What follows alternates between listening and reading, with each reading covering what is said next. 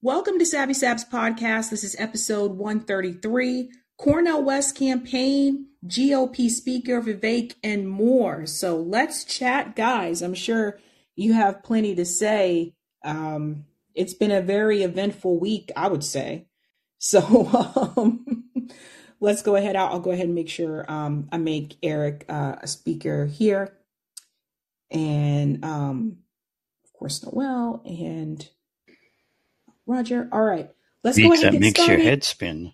And uh, Karthik, you are on the mic.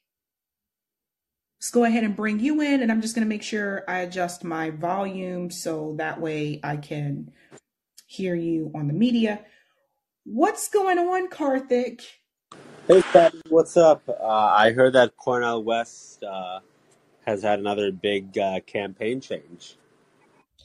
Yeah, I mean, it's interesting because I had already planned to discuss uh, his announcement to support the students' uh, walkout in California at UCLA. So I was already covering, going to cover Cornel West tonight, and then that story broke earlier today, and I was like, okay, oh boy, you know. Um, how are you feeling about it, uh, Karthik? Um, I don't know. I guess it's surprising just because um, I know I know like CJ said some of this too, but Cornel West is definitely likes to improvise as a jazz man. Yeah, um, A lot of change. I get that, but I, I think that when you have a presidential campaign, I think too many changes in a short period of time can give people pause. You know, I agree. I mean, I guess it's good that Peter Dow is off. You know, because he seems somewhat reformed compared to like six, seven years ago. But I don't know. It's just tough to trust him. You know, so I guess it's better that he's gone than you know if he was present. Um, but yeah, I'm curious to who to see who his new campaign manager will be. I think a lot of us are. I mean, I honestly have no idea. And, you know, it's not easy to find a campaign manager, particularly someone to do an independent campaign, Part of, yeah. You know. So I, I don't know. Maybe he might have. Yeah, well, I, I thought Ralph Nader supporting Biden. You know, he's uh, finally fallen to the dark side. Well, I heard that. Yeah, I read that article where he said that, but in another he was asked about that. He said that that was not what he said, and that they they misquoted his words. I don't know. I, I don't know, man. Like I, I really have like suspicions. Like I'm really wondering, like, and it could be like health issues, but like I said, it could also be that maybe Peter was just legitimately in this to like try to stop Dr. West from Yeah, yeah, it's just tough to know because we don't know all the background conversation. And um, I, I know on your stream you listed uh, uh, Kucinich, but I thought there would be some sort of, sort of like non-compete clause in these campaigns. um what do you mean by non-compete clause? Because I, I thought there'd be something like, hey, you know, if you worked for me, then you can't work for somebody else. Apparent, Um, apparently not. If uh, Peter was able to bounce from Marianne's campaign to Cornel West campaign, probably not. yeah, I, I'm an RFK because RFK seems very establishment, even though he acts like he isn't. Um, I don't know. I, I don't think. I don't. I've never heard of that. I mean, it could be, but I've I've personally never heard of um, a campaign manager being told that they can't work in someone else's campaign. But I, I mean, I could be wrong. Um, it, it could be. But if I was looking at people to choose from and someone who has some experience, then I would point him in the direction of a Dennis Kucinich because Cornel West's campaign is more aligned with where Dennis Kucinich, what he believes in. Dennis Kucinich, a lot of people may not remember this, but Dennis Kucinich, before there was the squad, he was pretty much the first progressive that I heard about. He shares the same position in reference to the Palestinian people as Cornel West does, not RFK Jr.'s position on um, Israel and Palestine.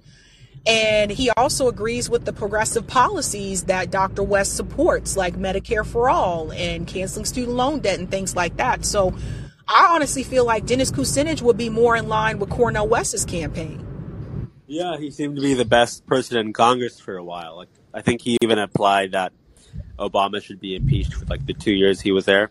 Um, Yep. The last thing I want to say is before I go is um, what has Vivek uh, Ramaswamy said? Because I haven't been following him for the last few weeks. Well, he had an interview um, with Bree on Rising, and you know, she really exposed his foreign policy stance. You know, one minute he says we don't need to be involved in these international conflicts, but then he, when you mentioned Israel, he was like, well, I believe in an Israel first policy and the U.S., you know, is funding Israel, but the U.S. shouldn't be involved in Middle East, but uh, we should help Israel. It was all over the place, uh, Karthik, but finally she, she kept pushing him. And in that push, she got him to admit that he would already uphold any funding agreements with other countries that we already have. And that would last, if he won, I mean, that would go into 2028. So the thing is, we already have financial agreements with Israel. And what Vivek is basically telling you in that bowl of word salad that he gave everyone is that Vivek Ramaswamy will continue to fund Israel, which is all he had to say. That interview, honestly, they could have had the opportunity to ask more questions if Vivek would have just answered the question the first time. Yeah, you know, yeah, all these theoretical anti-establishment guys, whether it's you know Matt Gaetz or uh, Ramaswamy, they're they're all hardcore uh, Zionists, it seems. Exactly, but, but that's because again, like I said, they don't want to be attacked by the Israeli lobby. They don't want to get attacked by AIPAC. So they're all going to say Israel has a right to defend itself, whether they believe it or not. Um, and the candidates that are not saying that, those are the ones who I feel are more bold. Like they they don't care about, especially if you're running a grassroots campaign. You know, you don't need the support. You're not looking for the support of AIPAC. You're looking you know, for the seems like support of the American people. Yeah, I remember in Huh? 2016, uh, uh, uh, AIPAC, even though like Bernie had some mild criticisms towards Israel, really, but at least by today's standards, and AIPAC was very critical towards him too.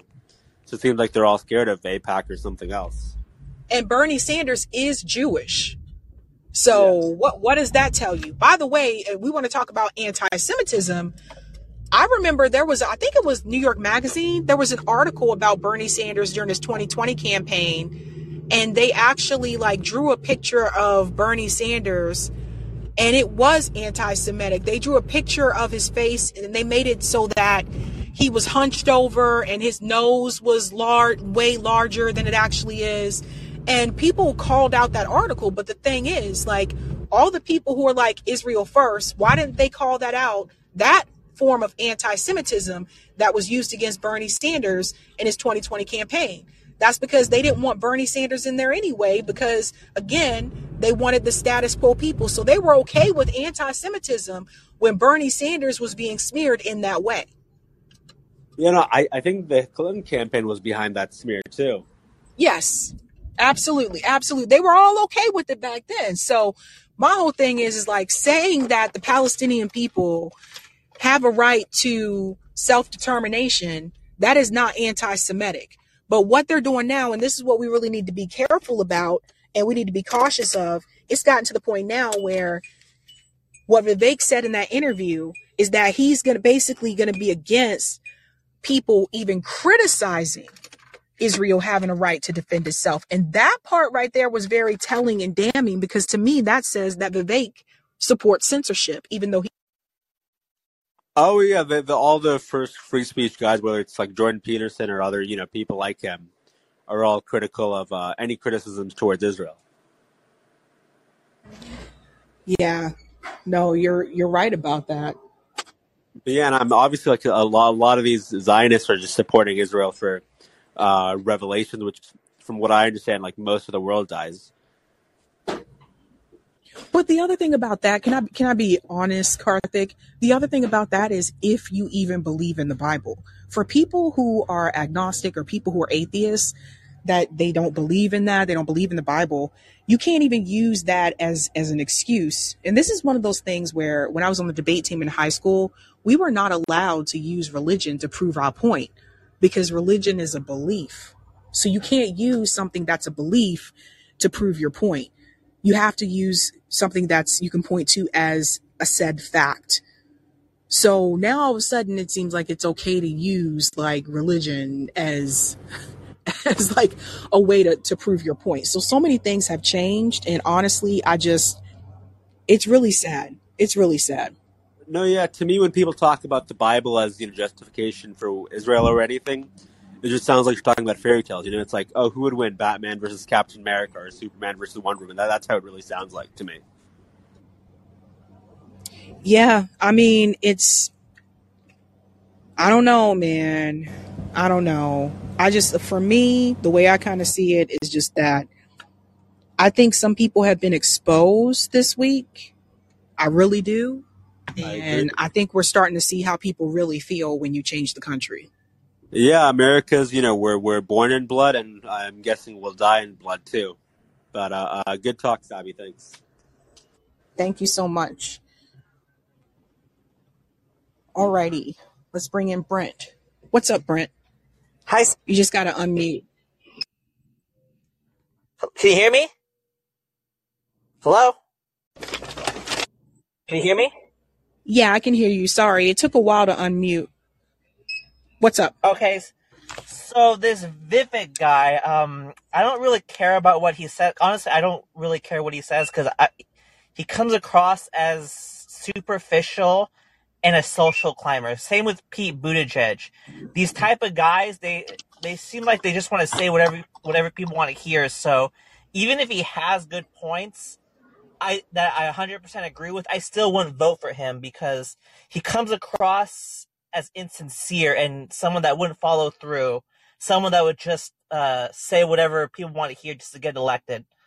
I mean, is that really a fair way to judge someone, or do you feel like what they say is, or their like previous positions, is that something that's more important than just a quote unquote feeling? Um, I honestly think that Vivek is um fake. Cause Yeah. another thing I know too, like you guys ever notice, like when he says uh country and God, he doesn't tell his supporters because when you say that that's that's a republican talking point right? But he doesn't say like what god he's referring to. And the thing is vivek is not christian. And there will be some and this is the thing i want to be very clear about. I don't care what religion you are.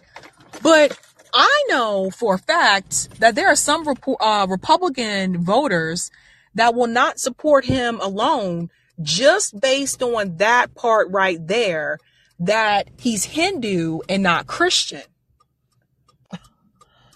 What? you won't hear him say he says country and god but notice he don't say which one. Because think about this. Remember when obama was running in '08, and remember how some conservatives were like no he's uh he's not christian. He's muslim.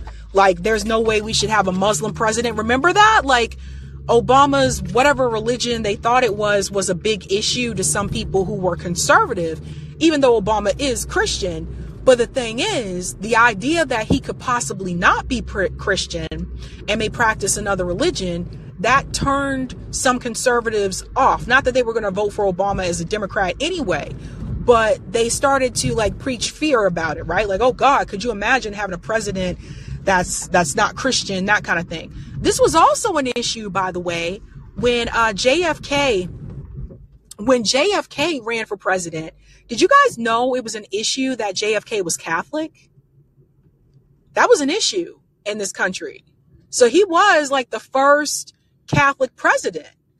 So again, like I said, I feel like Vivek is kind of misleading when he says, and he's talking to his base and he's like country and God, because he's leaving, he's, when you say that, especially in America, especially in right wing spaces, people automatically assume you were talking about Christianity. You're talking about like Jesus Christ.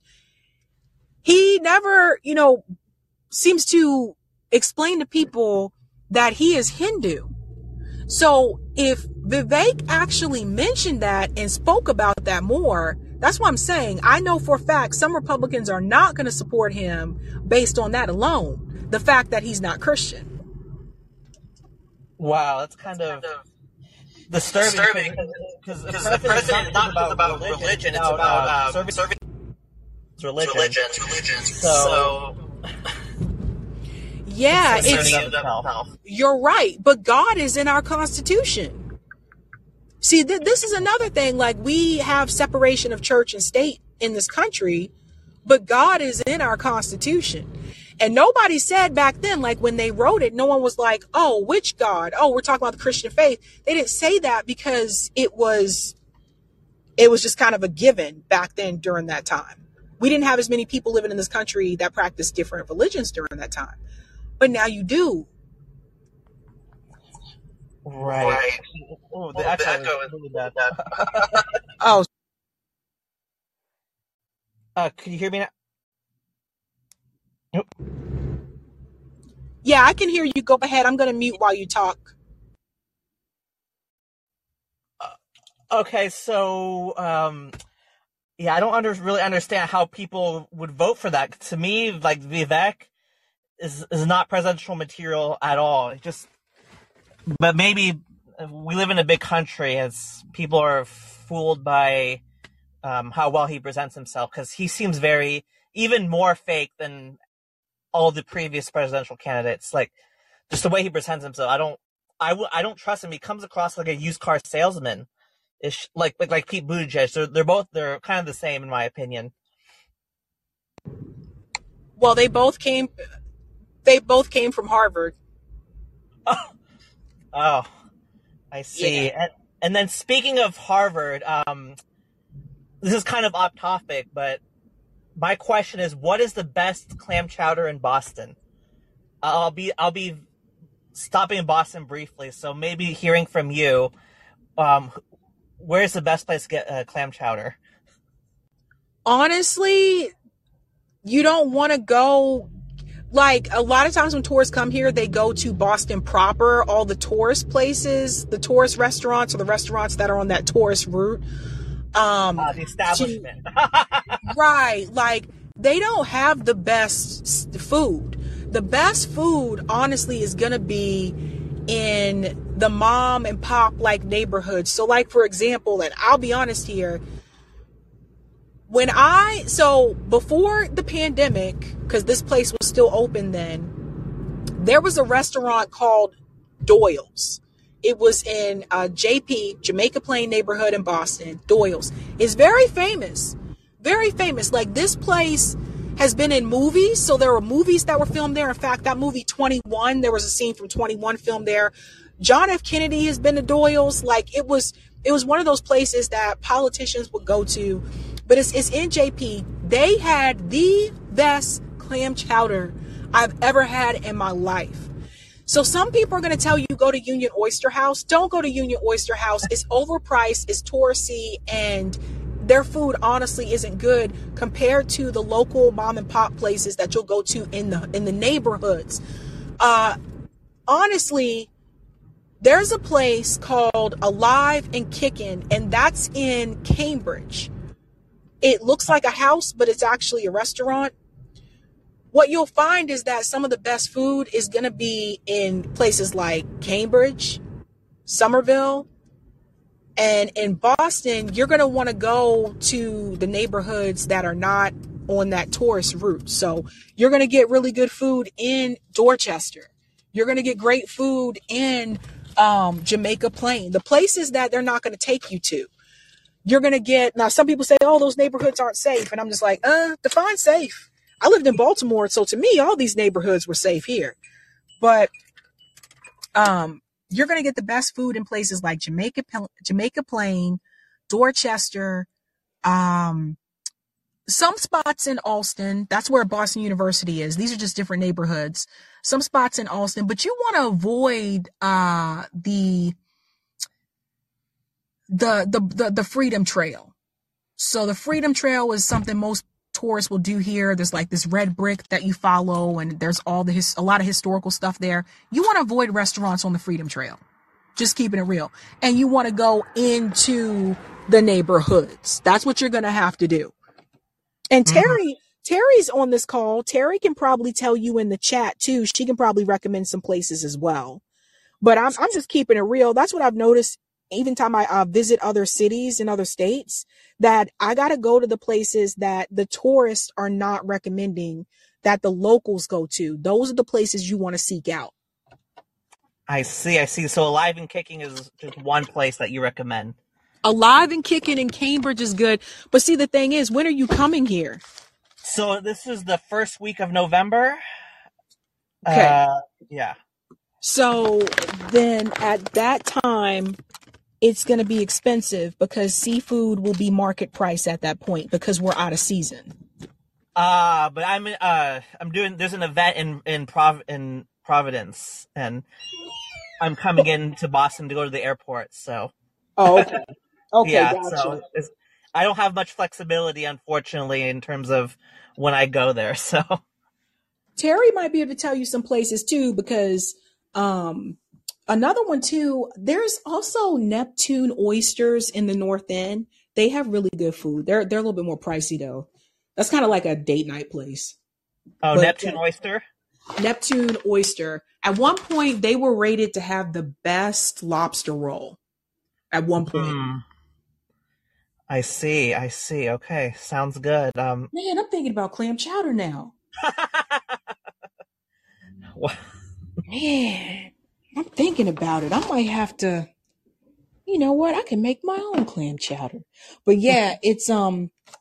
But yeah, but you'll see that, especially like a lot of the places. Um, the North End has like amazing restaurants. That's like the that's where a lot of the Italian restaurants are. The North End has like amazing restaurants. I don't think you can really go wrong in the North End, to be honest with you. Um, and then um, I'm trying to think. Some of the places that the college kids go to, those are usually in Allston or Back Bay neighborhood. Food will be cheaper there because that's where you know because they're trying to cater to the college kids. Um, and Is it then oh, go ahead. is it true that um, you guys will chase people out of Boston if you say, "Hey, where's Red Lobster at?" you know what though? Even before I lived here, I never liked Red Lobster. I never liked it. I tried It's it too much sodium. times. It's It's not good for your blood pressure. It's too much sodium anyway. not only that, them damn cheddar biscuits. Like one time I got a cheddar biscuit from Red Lobster and it wasn't cooked all the way in the middle. They tried Just to like kill me. just like you wouldn't take an Italian person to Olive Garden. Exactly. exactly. But yeah, the restaurants in the North End, um, Brent, you can't go wrong. Hanover Street or um I forget that other side street. There's another side street in the North End that has good restaurants too. But anyway, the North End's really small, so you can just walk around and take your pick. Also, like you'll get you'll find really good cafes in the North End too. I mean, I don't drink coffee anymore, but when I did drink coffee, like I loved going to into the the cafes in the North End because they have like the real stuff. Like Starbucks has nothing on that. okay, sounds good. And you guys uh say clam chowder? Like, is there a special way you say it? I mean, I heard there's like a Boston accent. Is there a special way you say it, or? I mean, people who are from here are probably going to drop the E and the R. But the thing is, don't do that. Like, people here actually don't like when people try to do the Boston accent. they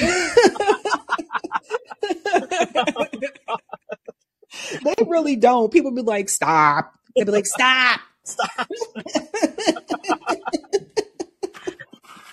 All right, sounds good. That's a good note to end on. All right, thank you. All right. Thank you so much, Brent. Okay. All right. I'm going to bring you in just a second, Ashura. Let's go to Noel.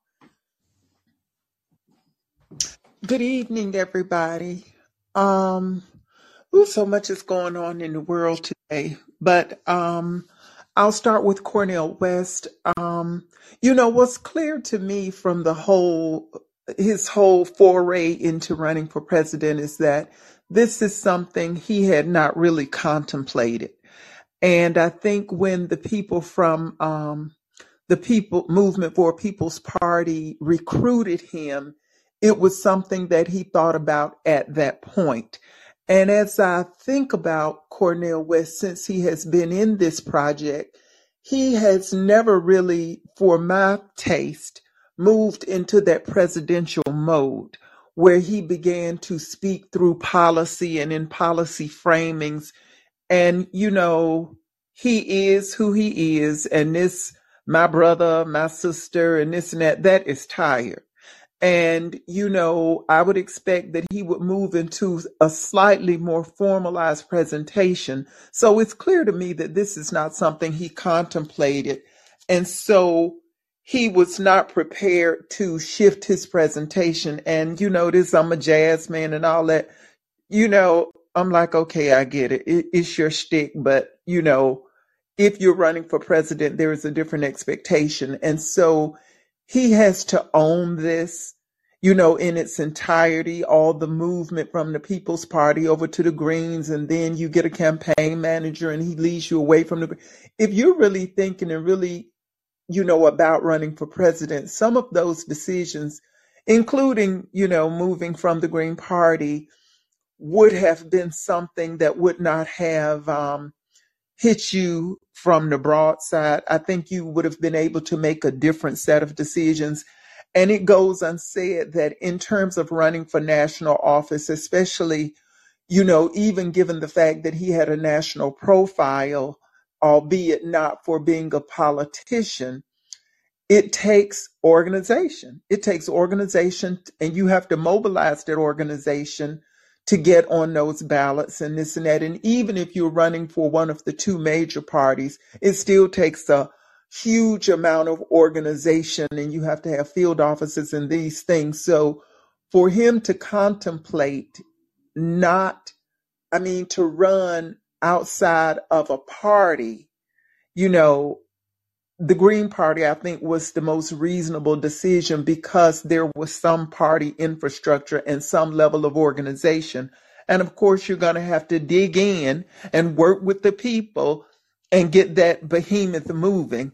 So for him to, you know, Peter Dow to come in and within a fortnight convince him to move on to you know, running as an independent. And when he talked about that, he talked about the freedom to be himself and this and that and blah, blah, blah. Well, that tells me you're really interested in doing what you've always done.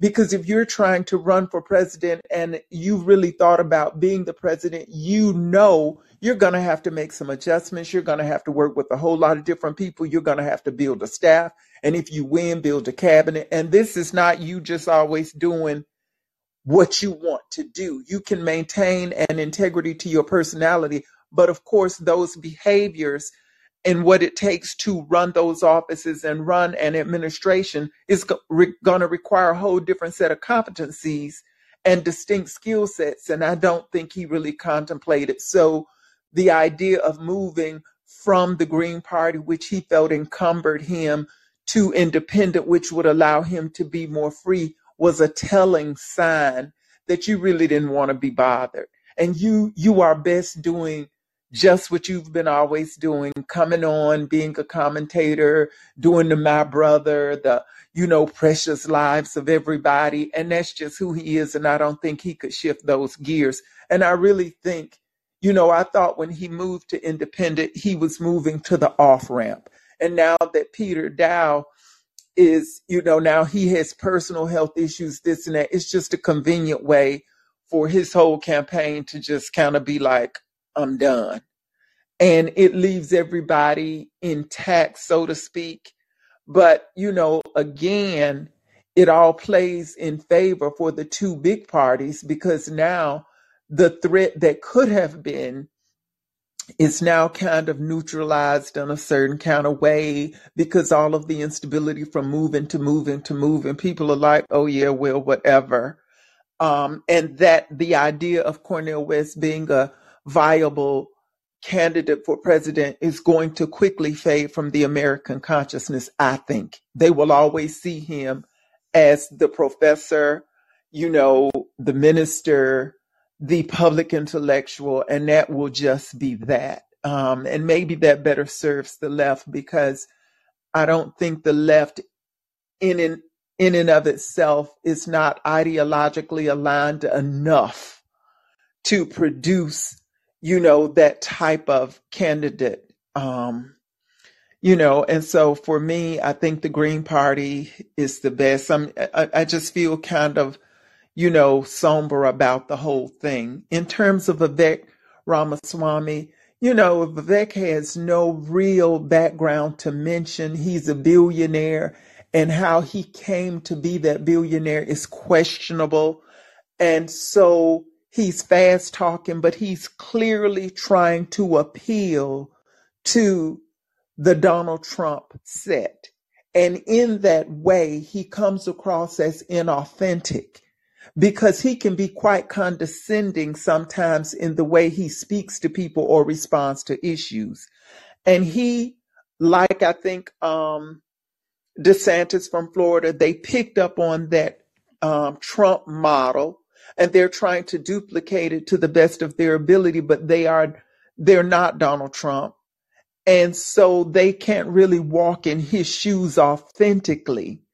And so you know, DeSantis comes off as inauthentic in a certain kind of way, and so does Vivek, because they're both trying to appeal to an audience that I can tell from the way they talk, they're trying to appeal to an audience that they understand is likely less intelligent than they are.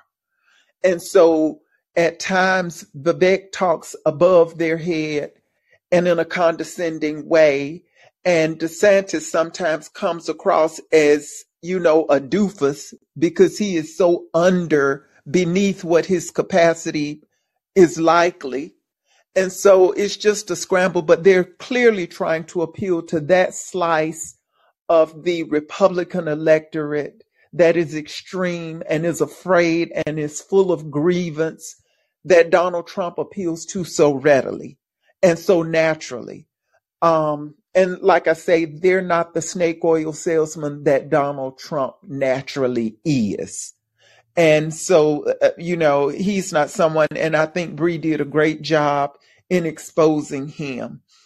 Um, in terms of the situation with Palestine and as it is occupied by Israel, this is clearly a fight for control of narrative. You know, when you think about what happened to the Americans of descendants of slavery through the centuries, those things were able or enabled because we were living in a different time when media was slower.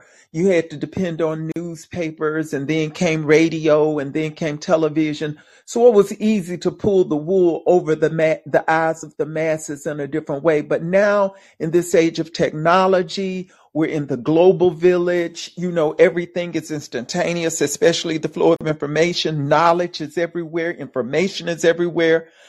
And what we see from the um, protests from the colleges and this and that is that these kids clearly understand how Israel, as it occupies Palestine, has come to exist. And see, in terms of the development of the United States, it was easier to do then to exterminate or move in a genocidal way across the indigenous population because it was it took such a long period of time.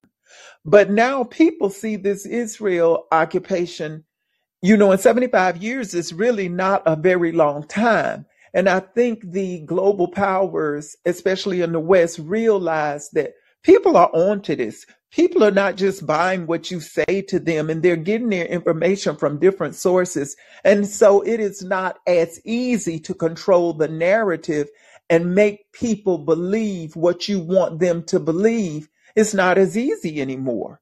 And so people are seeing the devastation against the um, Gazans and the people restricted in that concentration camp.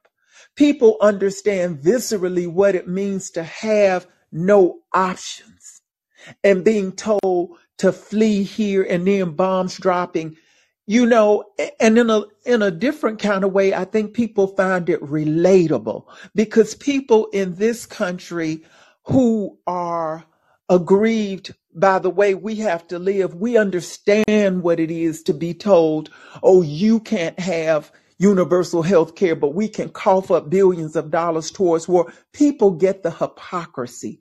But I think more than that, people identify with the feeling of being trapped and not really having practical options and just being told by the, the state, oh, do this, do that.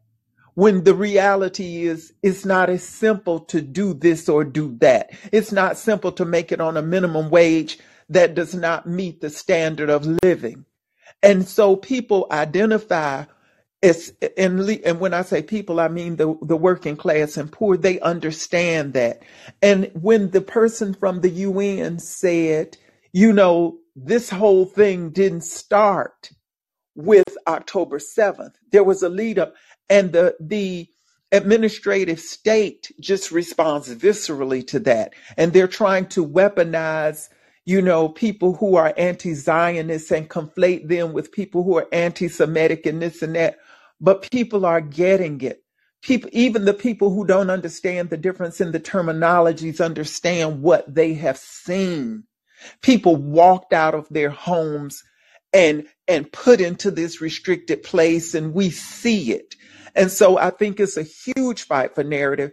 And we also see through this the collapse of the fourth estate. We have no free press. They're all bought and sold, and we see it now. They're not trying to tell the sides of the stories. You know, Glenn Greenwald just did a really good piece where he was talking about true journalism dis- disrupts the narrative. It exposes the secrets of the state, which is why Julian Assange is sitting over in a prison because he exposed. But we also see the collapsing of power. We see the fascism in the unfolding, regardless of whether it is coming through the Democrats or the Republicans. The idea is to control.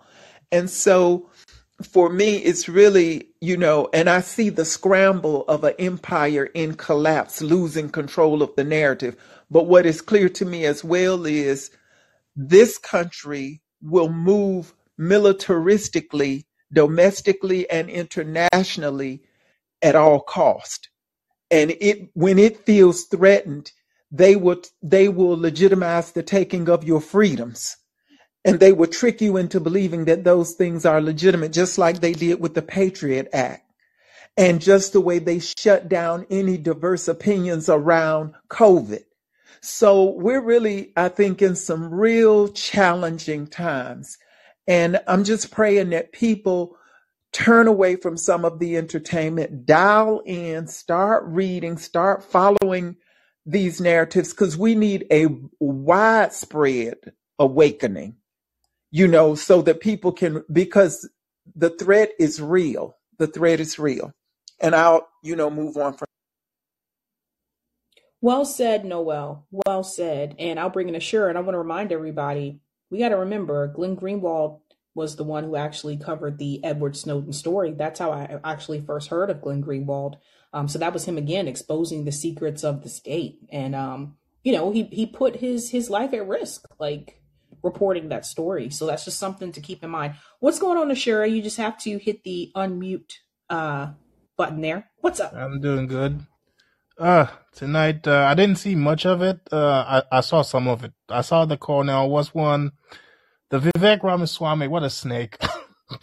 they really call him a snake because he, he, he basically double talks. He says one thing and then he turns around as if you forgot what he said the first time and then he says the opposite. I'm like, what? Then he does it again. He repeats it again. Then he does it again a second time. I'm like, you understand? I, I can, I, I, I, I'm basically following every word you're saying, right?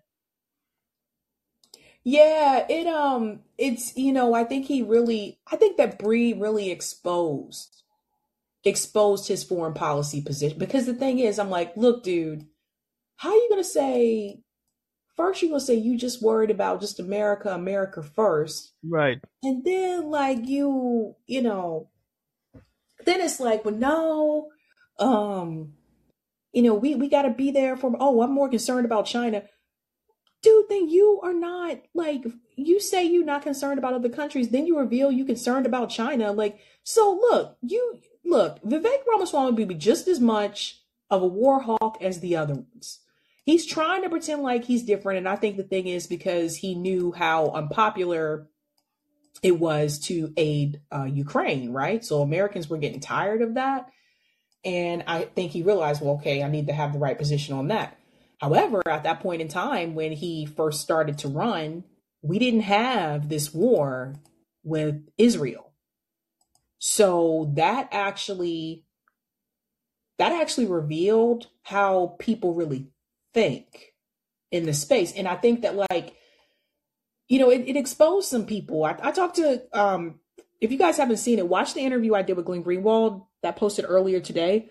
We talked about that earlier today, and even Glenn Greenwald said, "Well, yeah, some people have been exposed." Like, so I think that um, it's just it's very telling. I think that I think Vivek is fake, and I, I called it.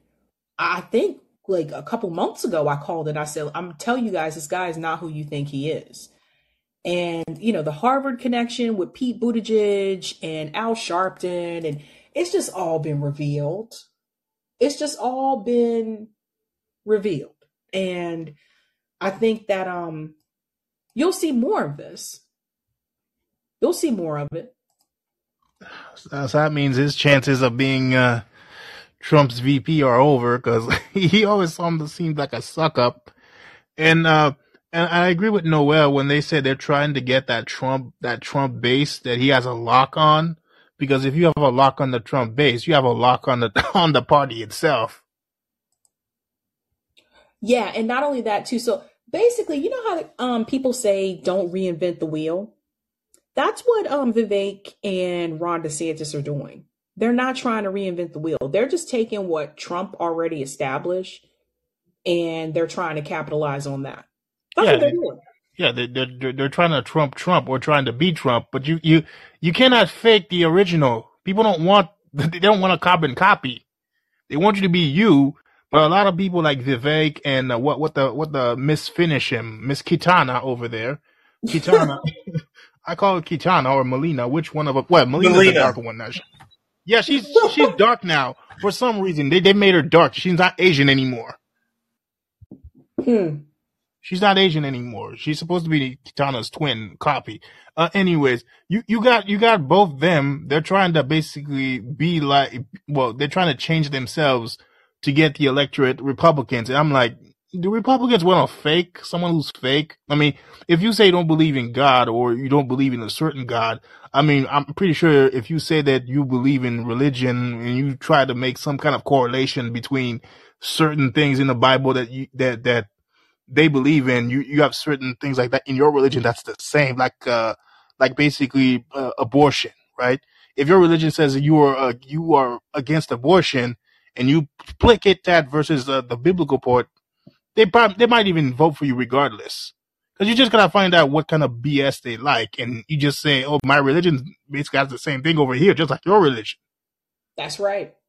That's And they right. won't, they won't care. And you know, one other thing, Trump's ignorance is legitimate and real. So when he speaks to these people in these ways that come across as dog whistles, I mean, he really did want to be king. And so when he was saying things that to any, you know, reasonably intelligent person just was like ridiculous, but it tied into those people who were deeply aggrieved and and their grievances are legitimate because they feel they're being left behind in this economy. And he spoke to them as if he could not only save them from their grievance but he could protect their privilege due to them being white. So he dialed in. But Vivek and DeSantis are really learned men.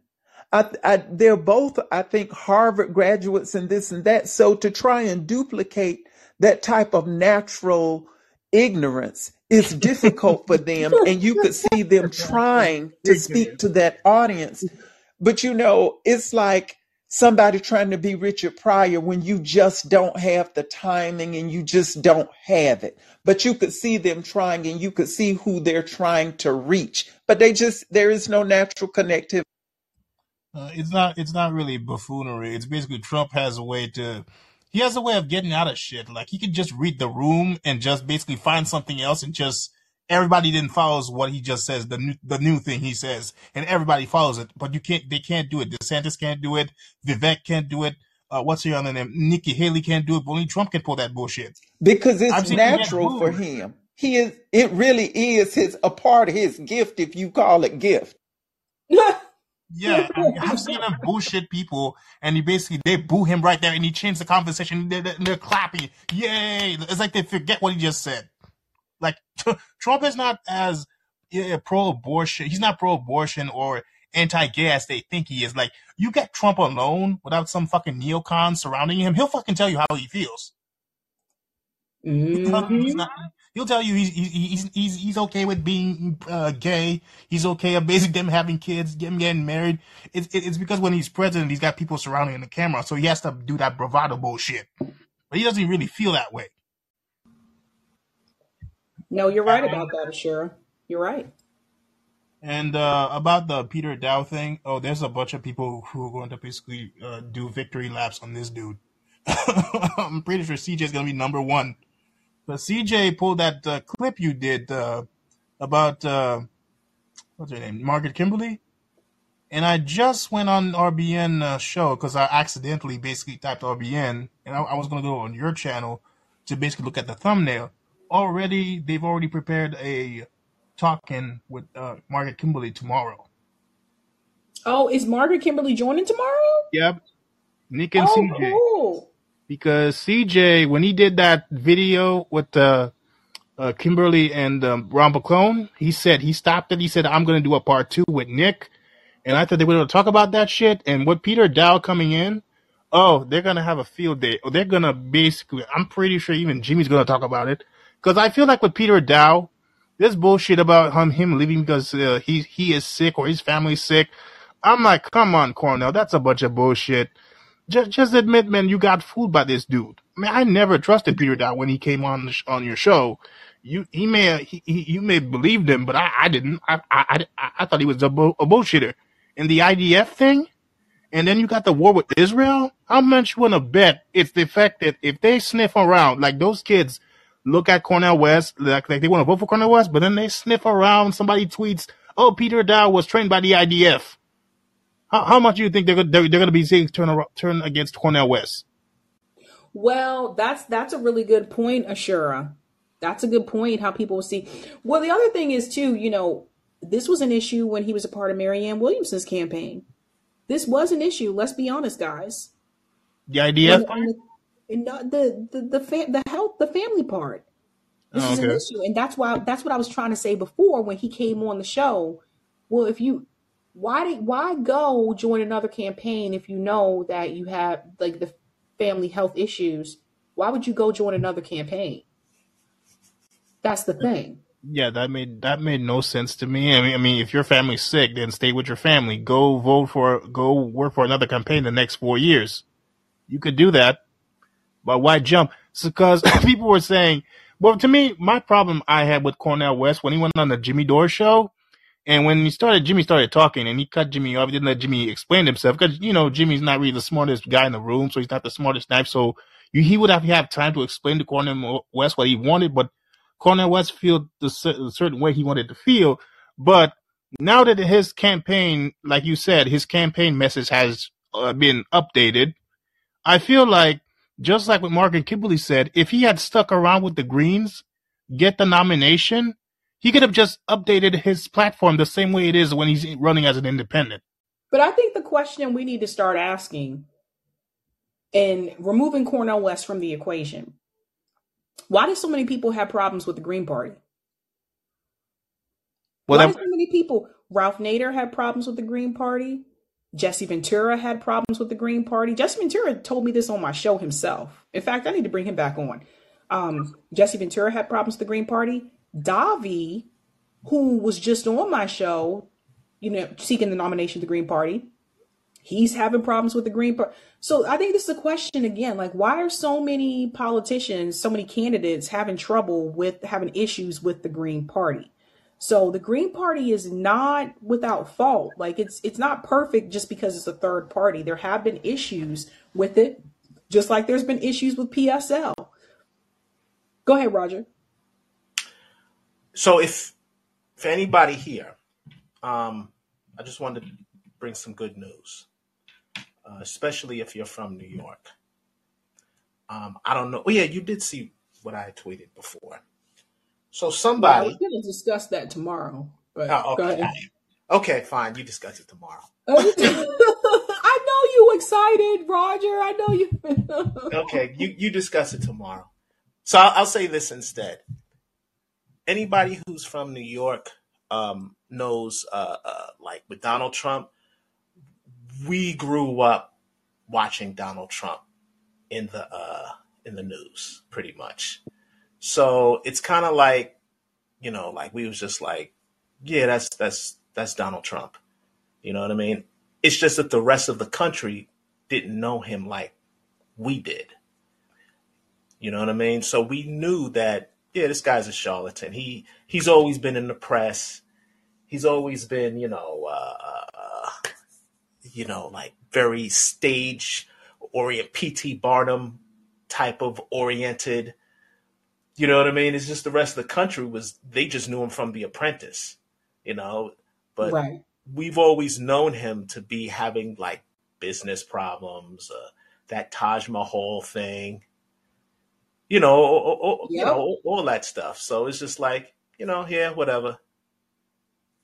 So you know, Yeah, I think it's just. And go ahead, Ashura, because I know you you weren't finished there. But we gotta we gotta start asking like what's happening with the Green Party. And and I will say this though.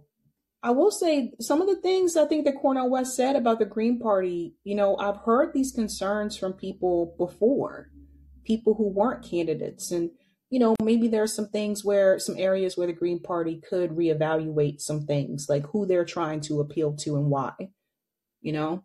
Well, that's the Howie Hawkins point, uh, the uh, wing. What I'm saying is, if he gets a nomination, he becomes the face. So they got no choice not to basically run on tho- on those messages because he was the on- he was what he was what was going to make them more popular than they were before. But so was Jesse Ventura, and this is what I'm saying. This is what I'm trying to tell you guys. Jesse Ventura, he had the same. Jesse Ventura said when he came into my show, I'm gonna find that interview. He said the Green Party. He said they're a mess, Sabrina. Jesse Ventura told me this. What was this? Two Eric? What was that? Like two years ago? Almost two years ago? I forget. I'd have to look it up. Mm. Oh, go ahead, and Shara. Sorry. Well, you know, one thing I'll throw in there is that if if Cornel had stayed with the Green Party and was there now, then people would be all complaining and saying, "Oh, it's, he, he shouldn't be in the Green Party. He should be running independent. Why didn't he run independent?"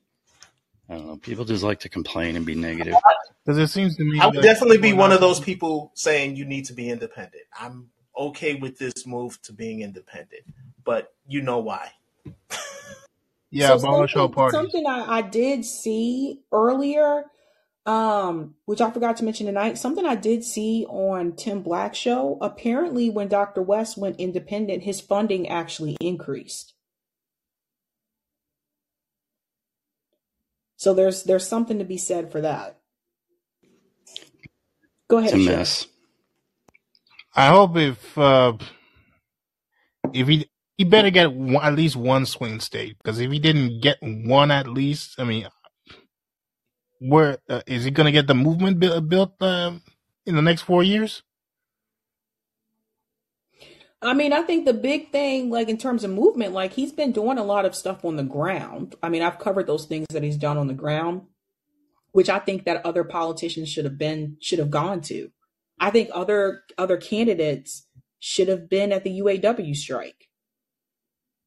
I mean, to me, that was like a no brainer. Do you stand with labor or not? On So, the on the way uh, Cornel West has uh, comported, I noticed tonight when he was on uh, Chris Cuomo, he's still doing that shit where he's nice to them, where they're just crapping all over him. they're aggressive against them, and that was like I don't know if it if it was after the Jimmy thing, if, if that's that's how he became a bit aggressive, where it's the he left the Greens. But uh, but he's still doing that little apology, being nice to them a bit. Like, yes, he's getting a bit aggressive, but he's being a little bit too nice to them. Like, there's a point where they did that that 40, 40 babies thing, beheaded babies, and he he just let that slide. He, he didn't he didn't basically go back on it. He just let Chris Cuomo basically do that shit. Yeah, he should have pushed back on that. But I, I will say, um, in reference to being nice to people, all of them are doing that. Marianne is nice to, you know, for the most part, to the people who interview her, even when they're not nice. So is RFK Jr., to be honest. Yeah, because RFK. See, this is something I want us to think about. Like when we talk about being nice to people, RFK Jr. has not gone onto anyone's show who's really going to give him a tough time. He hasn't gone on to left. Like, think about it. He hasn't gone on to Gray Zone still. That's still like crazy, like up in there or whatever. Hasn't gone into Gray Zone. He hasn't even gone on to Useful Idiots to talk to Katie Halper and Aaron Mate. Like, come on. Like, how do you? That's what I'm trying to tell you guys. I know several people, people who did reach out to interview him. So the thing is, RFK Jr. is avoiding those tough conversations. He's only going on to the shows that, for the most part, for the most part, with that exception of Glenn Greenwald's interview, for the most part, he's only going on to the shows where they kind of more lean with what he's saying. That's why he's mainly on right wing and libertarian shows. Whereas Cornel West is going on to shows with people who disagree with him and people who agree with him. yeah, because uh, RFK he, he's not going to left shows. Like, well, I mean, the only left show, left leaning show he, he he went to was Jimmy Dore.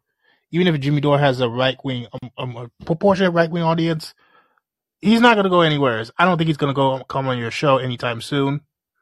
You ever got a call from uh, Miss whatever her name is? Oh, I don't even respond anymore. Oh, they don't. RPG, no, I don't even. No, no, I don't know. I, I'm not trying to get him to come onto my show like anymore. I stopped that a while ago. Okay. Um, like I said, like if he shut down, this is something to think about. If he won't go on to the gray zone and he knows Max Blumenthal, I mean, he's definitely not going to come onto my show. Oh, that that that's that's not really a thing. It, it, it it's it's gone.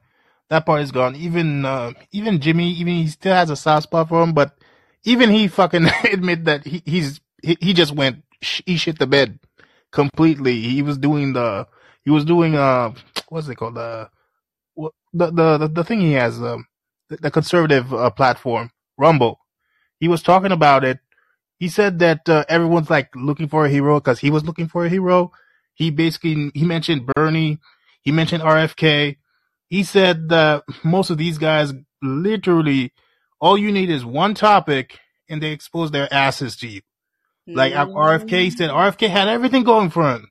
He had the COVID right. He had the he had the the, the, the Ukraine right. He was so going good. He was trying to talk about like the the censorship shit. He said he was going right on top until he had to fucking just sleep in, in bed with Israel, and then he went after fucking China, and then Iran, and then Jimmy was like, okay, we're fucking done.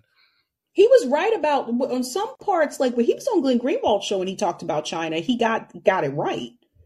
But after that, like that's what Glenn was saying earlier today. Something happened after that event, after that interview with Glenn Greenwald. He lost his shit. Like he totally went off the mark.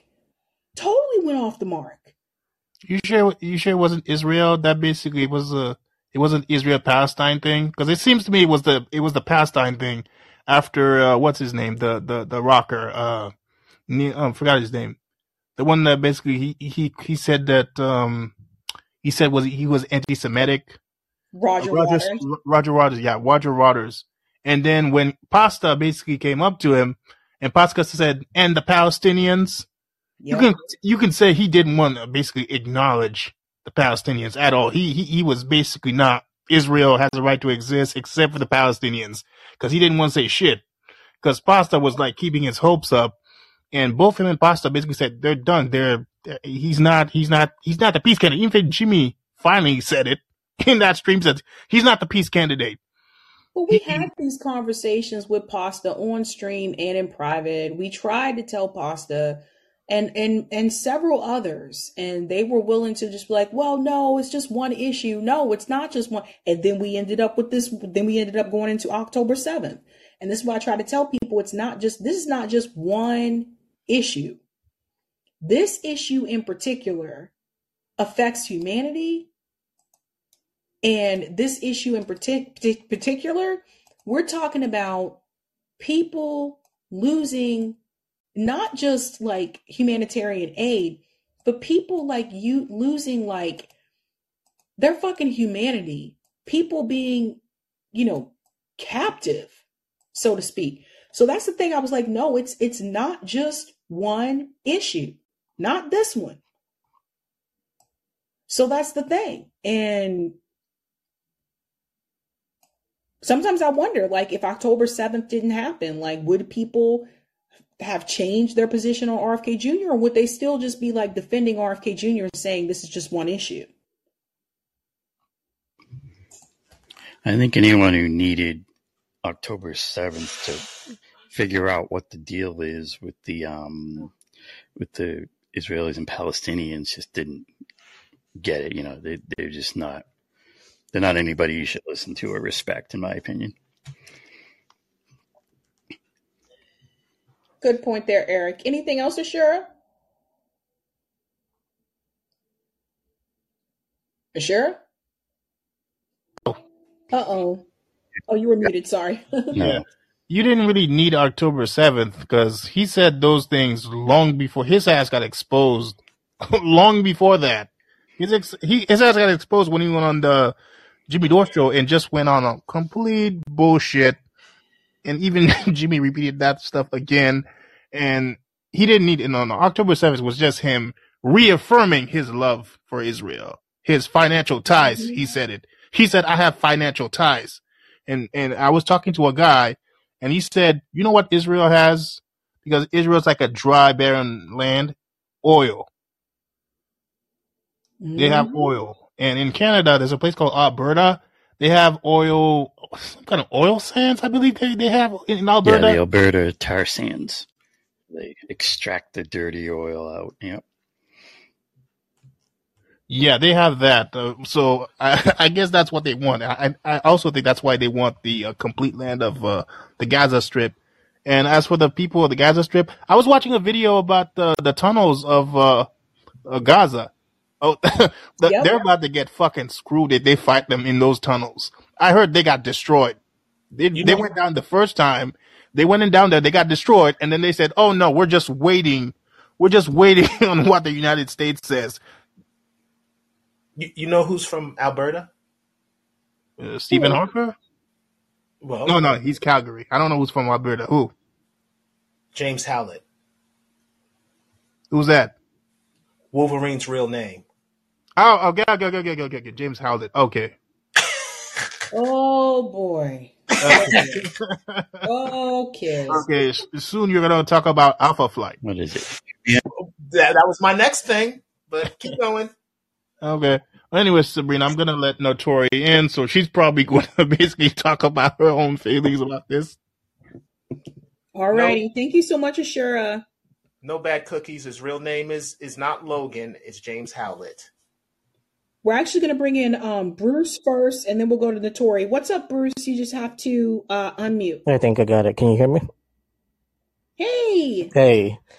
Um, yeah, this whole Israel thing, if there's been one good thing about it, sort of, it's that it kind of cuts through the bullshit. Like, I, I've noticed, I noticed this years ago, but like, a shortcut to knowing, like, if a politician's kind of legit, I just check how they, what they have to say about the Israel situation, because it's almost like, it is one issue, but like, I hear, I hear what, I know what people mean when they say that, but like, I also know what you mean, Sabby, when you say that it's, it, it tends to like bleed into other things. So it's like, but it kind of lets you know what's up with somebody like straight away. Like I know that's if I didn't know RFK Jr. wasn't shit before this, like, like it cleared that up. Like it, it uh, cleared up. Friends are like mini neocons that I had no idea about. Like these motherfuckers posting like, like I'm like, all right, I didn't know I was, I didn't know I was friends with so many neocons. Goddamn but like it just brought out the truth in everybody. Like if there's been one good thing about it, and I, I like how Cornel West has been handling it, and like, and like you were saying, you've noticed him kind of more fired up lately. I've I've noticed you more fired up lately, and I like it. So like I think this just kind of brings it out in people. Like it's a it's a it's not an it's not an easy thing to discuss and and Well, I mean, it's um like those of us at um at RBM, we've been trying to tell people about this issue for the yeah past like two and a half years. You know. yeah yeah and it's it's surprising. I have so many friends that are like went to good colleges. They they're very open minded about everything, and on this issue, they they have some, they're like RFK. Like like it's it's so fucking weird. And uh, and I keep telling them like one day you're just gonna like you're gonna feel dumb. Like because I like to me it was an issue I never thought about or I just I guess I tried not to think about it too much you know just because you you feel like you're gonna fall into a trap like making any kind of statement about it. So like I just tried not to think about it for a long time. But then I just started noticing shit like you know what I mean? Like uh just how what it does to people. Like um it kind of let you know just like you know where RFK Jr. is at like and I remember the exact moment he he fell off. Um and that was when that tweet came out where he was complimenting dude from Pink Floyd because he put up a nice tweet first. He said like, "Oh, Roger Waters is a true revolutionary" or, or some shit like that. And I remember thinking, "That's dope." Like I want a president that's down with Roger Waters, right? But then like right away he put up another tweet that was like, "I take it back." Uh, like well, he's uh, and he had like all this like AIPAC type shit to say about him all of a sudden. And that's when I, Mhm. what the fuck is going on now? Like that that's when I first noticed it in him. But yeah, like it this just seems to be bringing out the truth in everybody. And like I like how Cornel West is like likable. And uh, somebody was saying they were annoyed with that, like like he's being too nice or whatever. But he's just that kind of dude. Like he's just, you can't help but not like him. You know what I mean? Like I've never had the privilege of meeting him, but like I've I've been following him for years, and I, like I watched a lot of C-SPAN, and I used to love when he came on C-SPAN. That was like I was I, I would always he would always have my undivided attention because I'd be like, oh, this dude is awesome, and like uh yeah, and I, I people, I think some people want to see like a drag down like fight after Trump. Like I think people just want to see like more of the drag down like rhetoric that that we saw during that time and I think some people see that as entertainment, but I think it's important to note, you know, remember that Dr. West is an academic and yeah no, and I, and it's not like he's he's righteous too. I mean, he'll tell you what he thinks, and he's he'll be straight, maybe even straight about it than before. But like, I I like I like the way he conducts himself. I mean, like he's he's just a charming dude, and like you can't help but think if a if a guy like him ever had power, like if some of the shit that we have to worry about, like you know what's going on in the Middle East, or like what Biden's dumbass is gonna do, like decide to do tomorrow to make it worse, like like he like he would just be somebody I would not feel any kind of bad. I would have no bad feeling about him being in charge of shit. Basically, like I, I know that we wouldn't get into some bullshit. Like I just he's just righteous. You know what I mean? Like you just get that feeling from him. So like I know. I wish this campaign wasn't a mess. Like I I think I think I don't know. I, Yeah. You know, I I think I think like Dr. West a little bit more free spirited and like with the campaign, like there there is structure. Like there yeah you do need to have some type of structure there and stuff. And I think that um sometimes people you know, I, I don't know. Like I said, like I have heard a lot of things about the Green Party. This is why, like, when I left the Democratic Party, I'm just an independent. Like, I'm not. I didn't join the. I didn't leave the independent. Excuse me, leave the Democratic Party and join the Green Party or join PSL. I just stayed independent. right. No, I hear you. I was the same way. I was Democrat I until it. Democrats stopped sounding like they were describing me. Like I was like, oh, I don't think I'm a Democrat anymore. Like just from hearing what they, all the shit that they were done with, like, and I just became independent that way too. That's right. like, I want to bring in um Notori. I want to bring you in here for just a second uh, to get your take on this, and then I'll, I'll come back to you after Bruce. You just have to um unmute, or if um Notori's there, you go. Hello. hello. I want to talk about Wes. Um, um, the Peter Pumpkin Eater thing. I think he did his job. His job was to get Wes out of the Green Party, and I just don't. I don't blame just um Peter. I blame Jill and Wes. I don't believe Peter. Um, I don't believe Peter when he talking about his health problem. It's a, it's a So you think it's like sabotage? Like he's trying to sabotage him, like leaving. um. Because some people think it's better that he's out of the Green Party. I, I I think it's a I don't have an opinion on that, but but yeah, do you think think he's trying to mess him up? too. I think it's a good thing that he left, but um, like the same thing he did with the Marianne, um, the Mariana campaign. He was talking about his parents were sick, and now he's talking about his his health problems. Yeah, I don't believe it. lie. That totally sounds made up. like But the damage to me, the damage is already done because it looks weak as fuck. It's giving don't know what he's doing. It's giving flip flopping ass bitch. And the brother sister thing that he do, um, that's that work my nerves. oh, does it? I like it. Uh, yeah, that's interesting I though. did try to Like, explain this to Dr. West when he was on last time. Like when people see you move from party to party in, in such a short amount of time, it's not even the fact that you move because, like, right, like our RFK Jr. moved. Like, I mean, we talk about campaign managers. Marianne Williamson, Cornel West, and RFK Jr. have all lost campaign managers, right? So all of them have gone through it. But I think with Dr. West is just that there's been a lot of changes in a short amount of time. Now, I still think he has a great platform. I still like his positions on a lot of these issues. I will also say I do feel like he is more assertive in these interviews now. Like I saw him with the one with Chris Cuomo. He's more assertive in these interviews now than he was before when he was with the Green Party. And so when he said, I got to be able to be myself, and then when. Jill Stein came on and said, there's certain language that you can't use when you're running through the Green Party. Now I'm starting to wonder if they were holding him back. I bet. I bet they were. I bet they were. It's. It sounds that way. I mean, I think it's a good thing that he left the Green Party, and I think it's a bad thing because I feel like he made his job even harder because a lot of people is going to have to actually work even harder to get him, um, like in the states. Yeah, you don't have that It's gonna be hard. Like I'm not joking around because like Ralph Nader is a good example to point to. Now, granted, this was years ago, but Ralph Nader did both. Ralph Yeah, Nader ran as a green and Ralph Nader ran as an independent. All you got to do, if you look up um, Ralph Nader's wiki page, it tells you how many states he got when he ran as a green and how many states he got when he ran as an independent.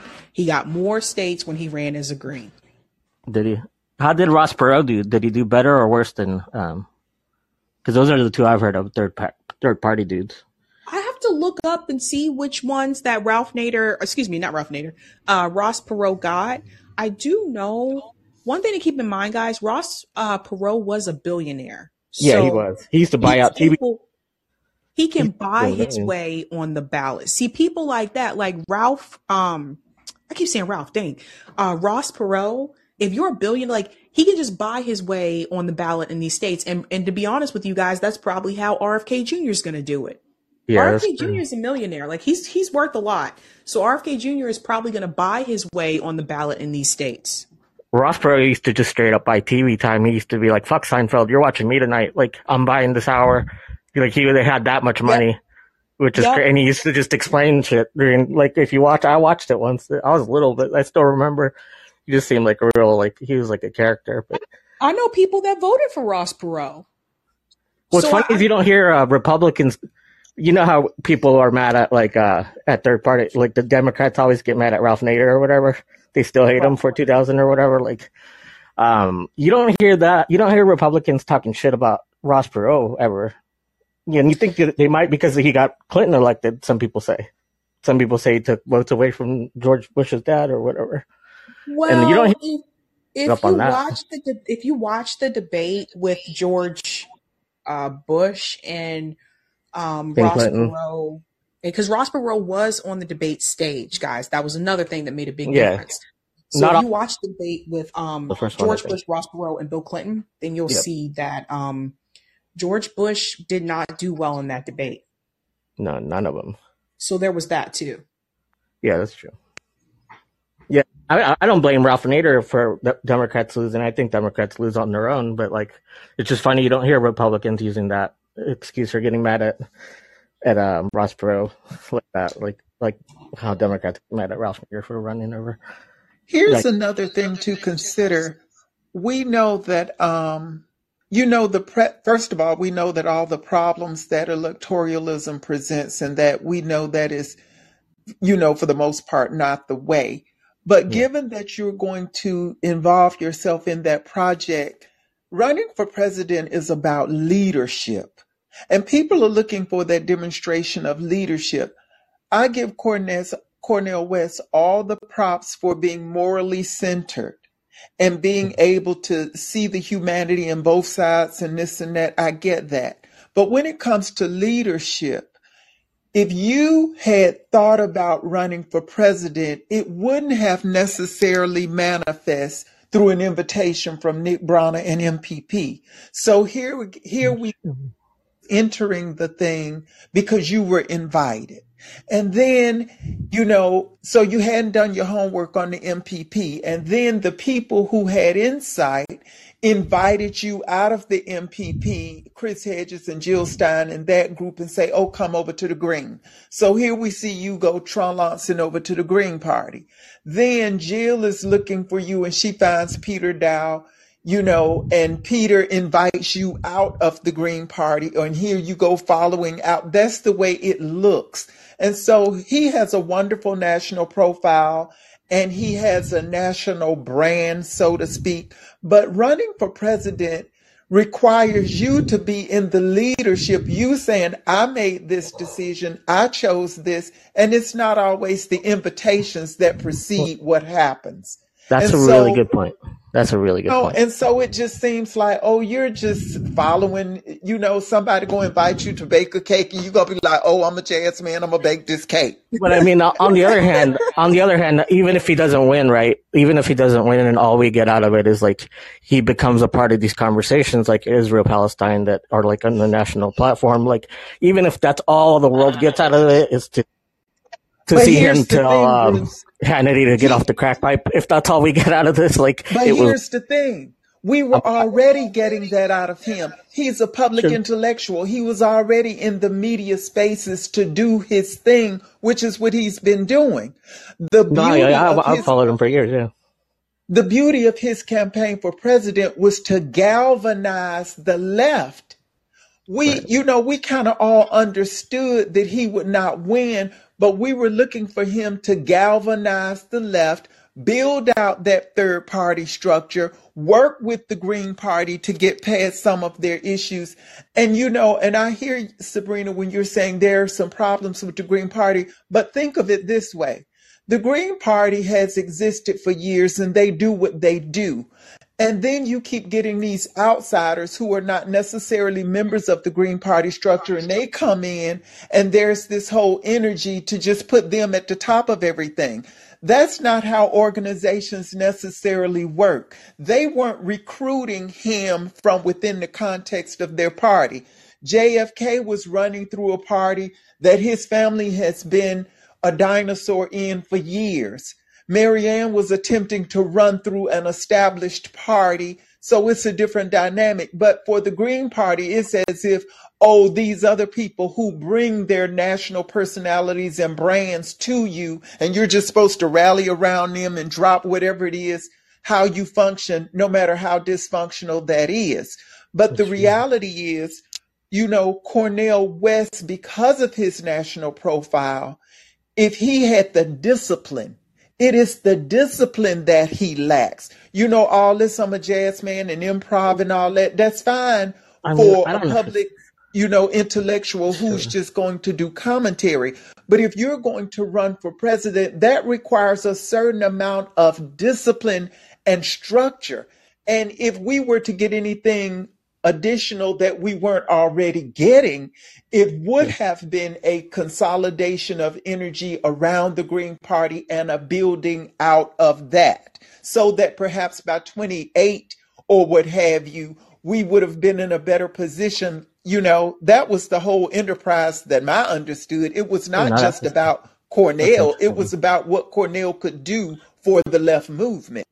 I mean, yeah, definitely had more potential uh, to gain power. The and it's a disappointment in that sense. But I, I just mean like, I don't know if I would call it a lack of discipline as much as like there's a certain kind of ambition that dudes for pres that dudes that run for president or or even even the women that run for president have that I don't like just personally. Like it's just like this weird type of ambition that I don't trust in people.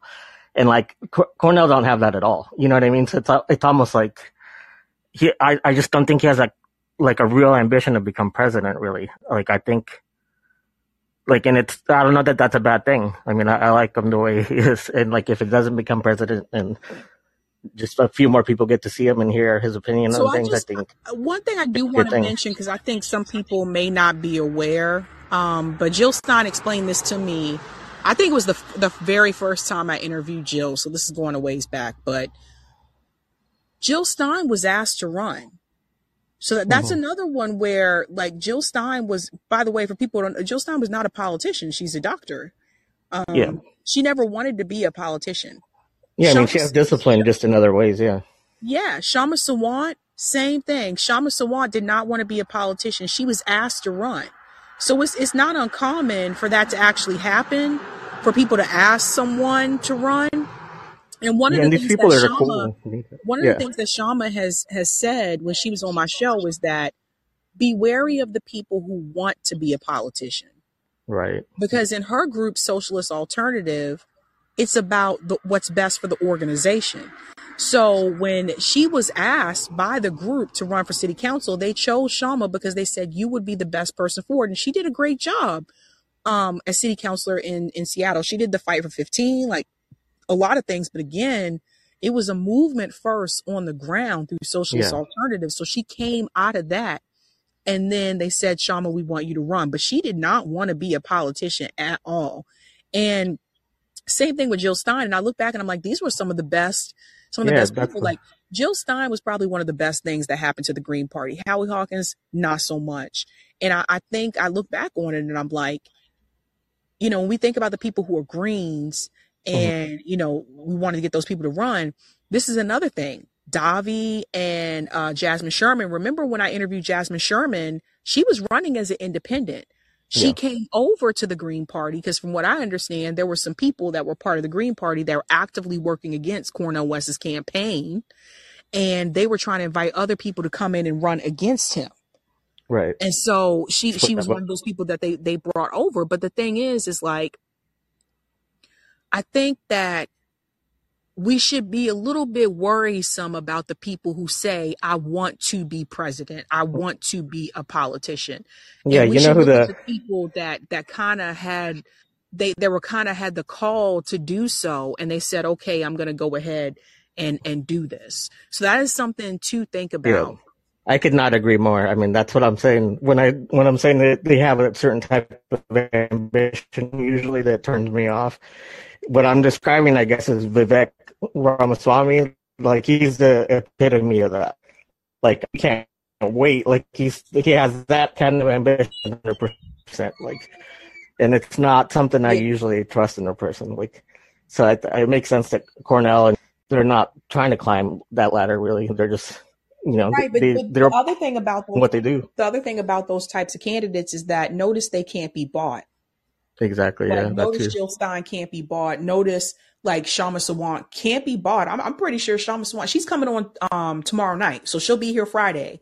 I'm pretty I'm sure she's about received like many opportunities hmm uh to to do other political things. But um that's somebody who's really been out there fighting for the people and she can't be bought. And she's shown us that like multiple times.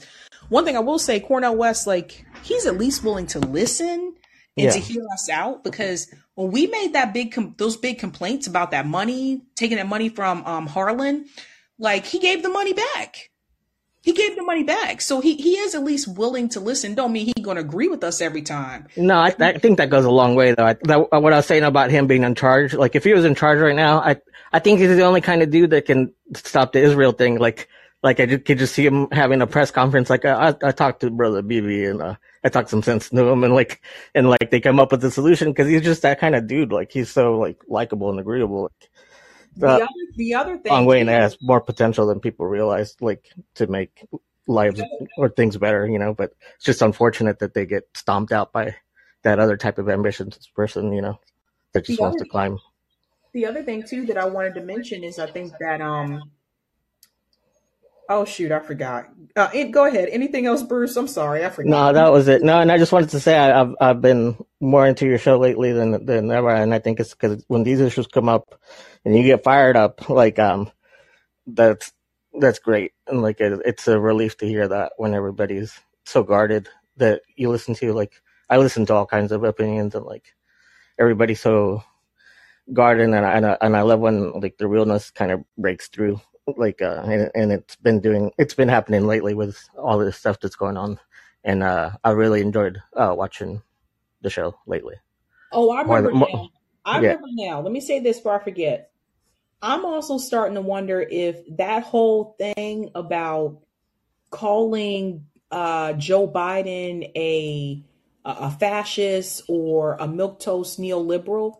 I'm hmm also starting to wonder if that was more so coming from the Green Party because the reason why I say that is because I showed you guys that videotape when um or the, the the old video when Jill was running and Jill remember I said Jill Stein did the same thing. She right, referred she referred to Hillary as neoliberal, you know, warmonger, but she referred to Don, Donald Trump as the fascist. The same thing Cornel West did. So I wonder if that rhetoric also came from the Green Party. So I don't know. We'll, we'll have to see. I will say I think he was a little bit more assertive in this interview with Chris Cuomo, and I felt like he was not like that when he was still part of the Green Party. You're right about the Green Party. They might be in cahoots with the Democrats. I've, heard from very paranoid people with no proof whatsoever, but I've heard rumors and conspiracies about how they're just controlled opposition that were set up by Democrats or whatever. And it kind of makes sense during times like this, but I've never thought too much about it. But it's possible. You have a good point. I, I, I never noticed that. But Well, I've said before, and I, I told this to Green Party members on my show. I felt like the Green Party doesn't actually want to win. I, I've said that before. Like, y'all need help Yeah, with right. marketing. You need help with communications. You guys don't get the word out. Like, social It's true. media is right at your fingertips, and you're not using it in an effective way. Um, They're I almost like the like to really Democrats hopefully about that. opening act. Yeah, they'll never headline, but they're like the opening act for the Democrats, like a, that they take on tour or whatever. They're not going to let them get too powerful. Mm-hmm. That makes sense. Alrighty. All right, Thank you, thanks. Bruce. Thanks, Abby. Okay, uh, we have Linda on the mic. Linda, just go ahead and unmute. What's going on? Hey, do you guys hear me? Hello? Yes. Hi, do you hear me? I can hear you. Okay, great. Well, first of all, I just want to kind of say that I'm so happy that I kind of was able to kind of find out about your show because I was um I watched The Hills Rising and so I remember maybe like almost two months ago or a month or so ago, I think you were featured on there um, as a commentator for one of their segments. And so, you know, I really liked what you had to say. So just kind of looking into you, I was like, all right, you know, so just started watching your, you know, your show. Maybe I want to say a month or two ago, and I've really enjoyed it. So I'm just really happy that there's, first of all, a black woman who's kind of in the independent space in terms of media, but really talking about politics and things that are truly meaningful. Um, just because, again, I feel like your perspective is just unfortunately not really um, present, obviously, in like mainstream media. So, you know, I, I appreciate what you're offering. Oh, thank So, you. yeah. Um, so I guess some of the things I want to kind of talk about. So just kind of, I've been thinking and reflecting a lot about what's going on with, um, you know, Israel and Palestine. And just to give a little bit of background info, so I'm first generation um, Nigerian American, uh, specifically Igbo. And so my parents immigrated to this country because unfortunately, like our ethnic tribe was impacted by like a Nigerian civil war that happened in like the late 60s until like 1970. And so I will say that, you know, like just me thinking, I'm an older millennial, so just kind of thinking about, you know, my understanding of imperialism. I feel like, you know, from a very young age, I've always had an understanding of just really how the U.S. kind of conducts itself in terms of its foreign policy and how problematic it truly is. But it's very clear it's gotten even worse um, because I remember very clearly, I think this was maybe back in the early 90s. I remember watching MTV and I remember watching, there was an entire like a segment they were doing where they brought young Palestinian uh, teens and then also young Israeli teens, um, basically kind of on on like some some episode, kind of like where they were doing a forum for like for you know kind of young these young teens, but from different you know um, you know cultures, but like just having them kind of talk about their lived experience with kind of what was happening. Um, you know, um, with kind of the conflict and everything. And so I just remember very clearly how even then, like 30 something odd years ago, there was definitely more of a focus on trying to have an understanding for both sides, if that makes sense, or for the other person's perspective in terms of like, well, yes, the the conflict clearly has always been there, and it's very clear that you know the Palestinians definitely are are they've been occupied by Israel, and you know that has been backed by the U.S. Um, and other you know Western governments. But at the same time, um, I just am so just taken aback by the kind of just the rhetoric and the vitriol that's been displayed at the Palestinians, in particular, you know, the civilians who have nothing to do actually with Hamas's actions, but somehow just not caring to understand that, hey, you know, you're dropping all these bombs, but like, do you not think obviously that you're going to be killing like, you know, civilians? And so it's almost like not they're not it's really clear israel this is very intentional what they're doing this has nothing to do with them trying to truly like get get to hamas because if they were they wouldn't be dropping bombs, like because obviously Hamas is not in these buildings that they're dropping bombs at. Like that, I mean, I, I just feel like that's common sense. Like they're doing this because again, we know they're just trying to wipe out the Palestinian people, and that's really their objective. That's why they were telling them to evacuate from the north and go to the south where they had nowhere to go. So it, it just kind of doesn't make any sense in terms of just how like the mainstream media pundits have been so co-opted in the sense that they really were not ability to dehumanize the Palestinians in terms of what their suffering is. And so I'm just really happy to see that you see so many like, you know, these young, like, you know, young college students who are out here protesting and just, you know, the folks on the independent media space who are really speaking out against what's happening. So. You know what? You you brought up something that I I haven't thought about in a long time, but you're right. MTV used to be really good about presenting different sides. Mm-hmm. Yeah. Um, and I think like again, like I'm older millennial too, so we grew up with that, like yeah. just, just hearing different sides and stuff. And somewhere Yeah. along the way in like the media space, that really changed. Yeah, you you know what, and I and I because I, grew up watching like CNN, I grew up watching like a lot of news, and so I remember very vividly. I feel like where it really changed, I felt was after 9/11, um, where it became very apparent that it was more about propaganda, at least to me.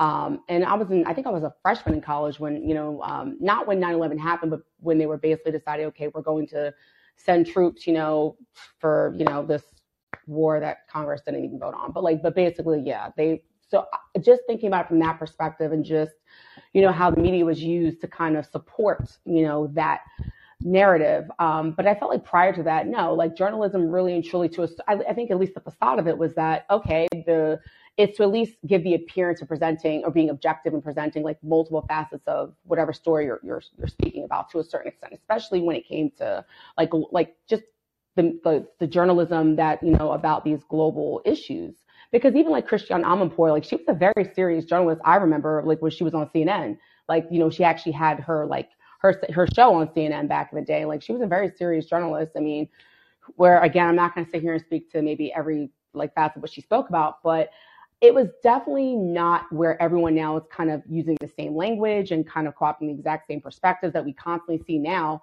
um, that definitely was not the case. And so it has just really just so drastically shifted in a way that um, it's it's concerning. I do think that's the good thing about independent media is that no, I you can truly I think get information that you're not going to get from mainstream media by actually like watching, you know, whether it's like The Hills Rising, even though I mean I, I feel like Robby is just not on the same level as Brie in terms of the ability to actually like debate specific issues um, regarding some of his foreign policy stuff. So I, I feel like he's definitely not like on her level with that, which is a bit interesting. Some of the things he'll say that just are not accurate. But um, but beyond that, you know, I, I, just think that's why independent media is so important, especially in this day and age, because of what's going on with just what's happening with mainstream media. So. Yeah, it's really interesting too. I, I just feel like um, this is going to sound pretty weird to say, but I do feel like people for whatever reason were a little bit more open Mhm. in in certain ways.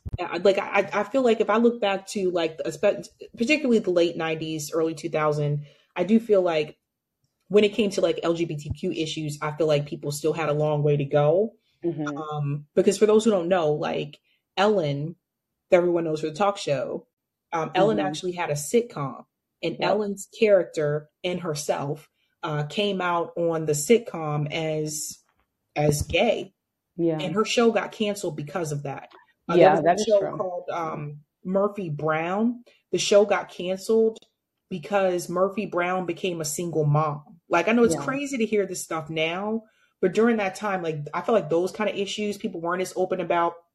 But I Yeah. do feel like when it came to some of the things that people are very uh like let's do cancel culture about now, I felt hmm like back during that time Would have never happened. That would have never Yeah. Dave Chappelle, the whole like cancel Dave Chappelle, that would have never happened. Yeah. y- Yeah. like No, I watched the Chappelle show, and I'm telling you guys, if people are offended by what Dave Chappelle sta- saying in his stand up, then don't watch Chappelle show, which is older than his stand up. And I thought some of the things in Chappelle show was pretty crazy. So you know, don't watch that. Like some of the things I saw growing up watching shows like In Living Color, like you could never do today. So I felt Yeah. like in some ways people were were open about some things, but in some ways they weren't. But also we didn't have social media back then. Yeah, like, and I just think, you know, what's really interesting. I definitely feel like this idea of like cancel, it's just the, the idea of cancel culture. It's in, even like, again, so the example of like how people keep trying to claim, oh, anti, like this person's anti-Semitic because they're sharing their perspective that doesn't go along with, you know, I guess the mainstreams or whomever's. I just think it's just a form of censorship. And I think that's what we are so blatantly seeing. Like, it's just this effort to censor, you know, the opinion that is the opposing of the majority. And I think that is actually what's very dangerous because it means that like freedom of speech is just an illusion, right? We don't really truly have the freedom of speech to speak on whatever your perspective is. Like even when like Marc Lamont Hill, when he lost his commentating position on CNN, um, when he voiced his perspective on Palestine, um, I, I like some years ago, like that was alarming, um, even then, because it's like, well, wait a minute, like if you know someone isn't or when he spoke against the UN about you know his uh, view on Palestine, just because someone has this perspective, is that a reason why he should lose his like his you know his one of Yeah. his?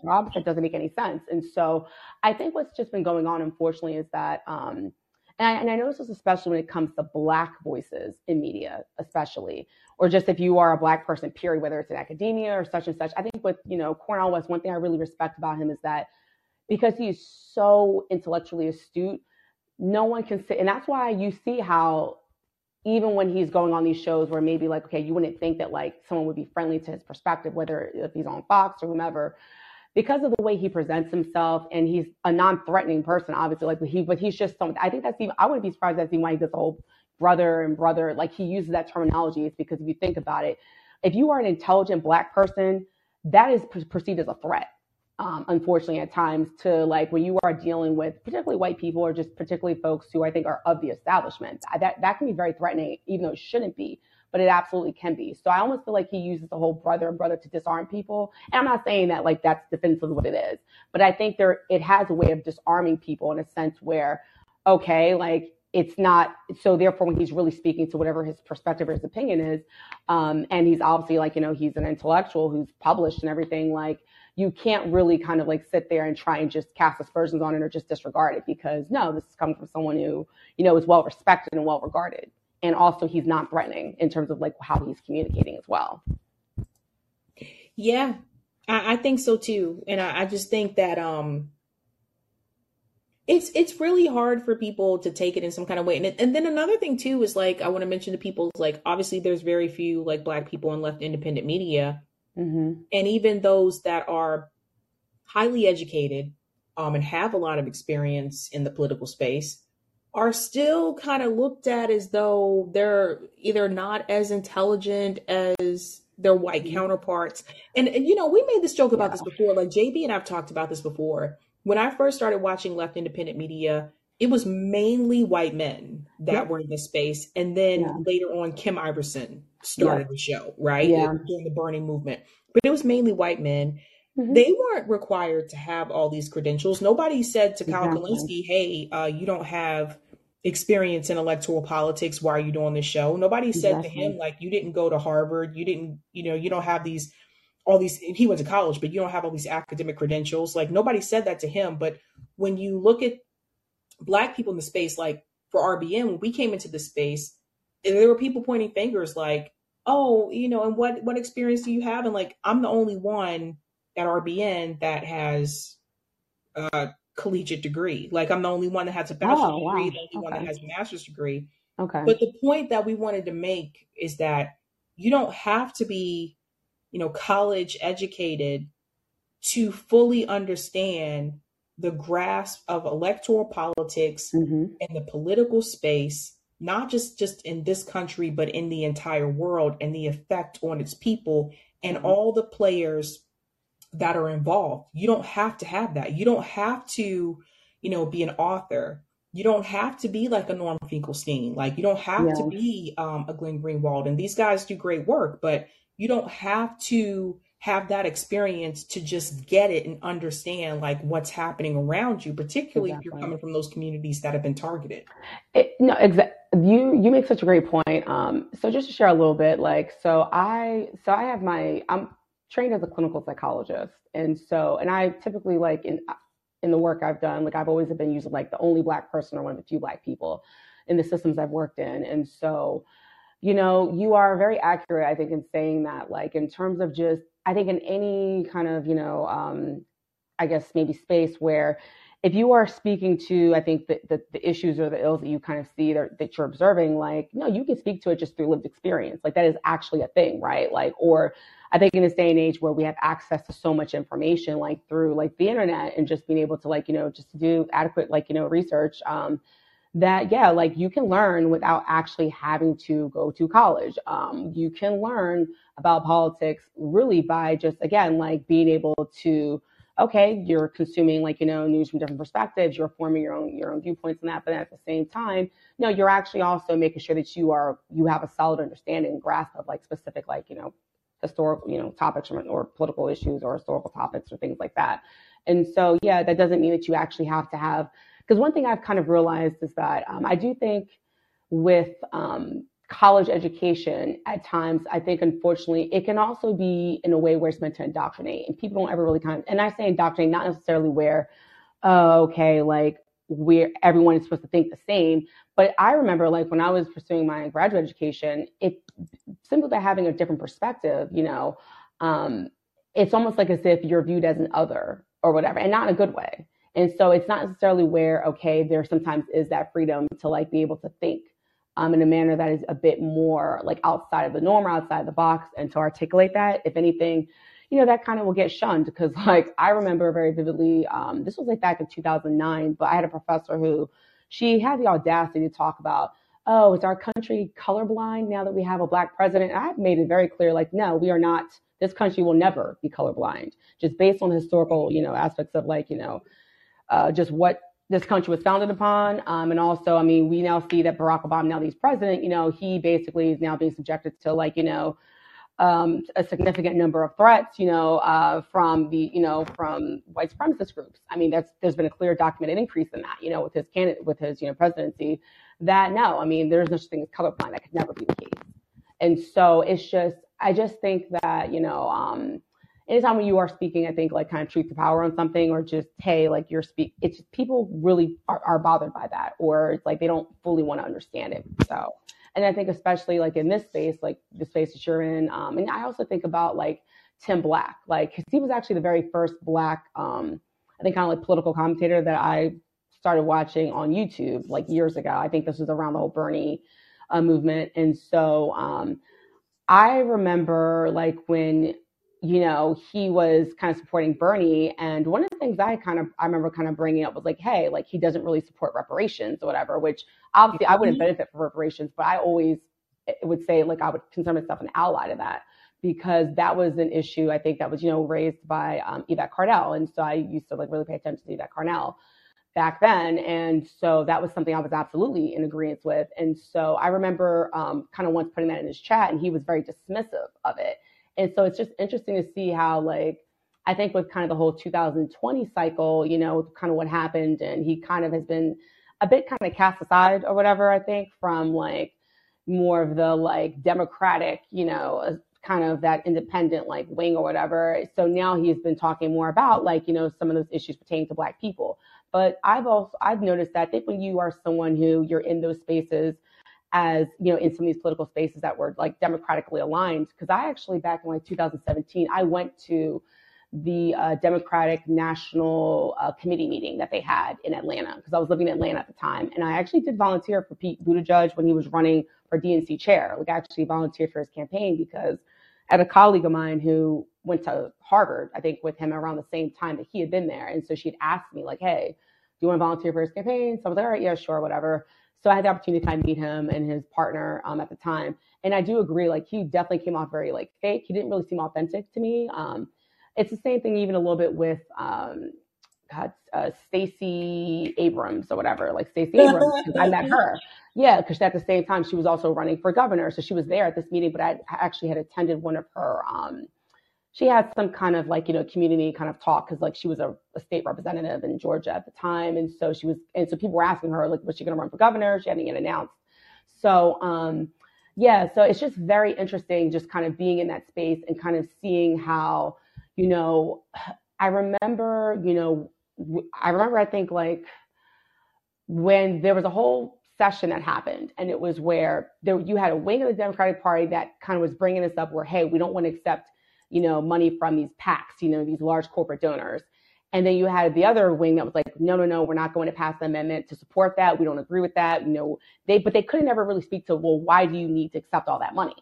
And so that's when I kind of my eyes were really open to, oh, I see what this is some bullshit. Like, so clearly it's not really like you you're cool with being beholden to, you know, these outside influences for whatever reason, like, you know, due to money. Like you're actually okay with that.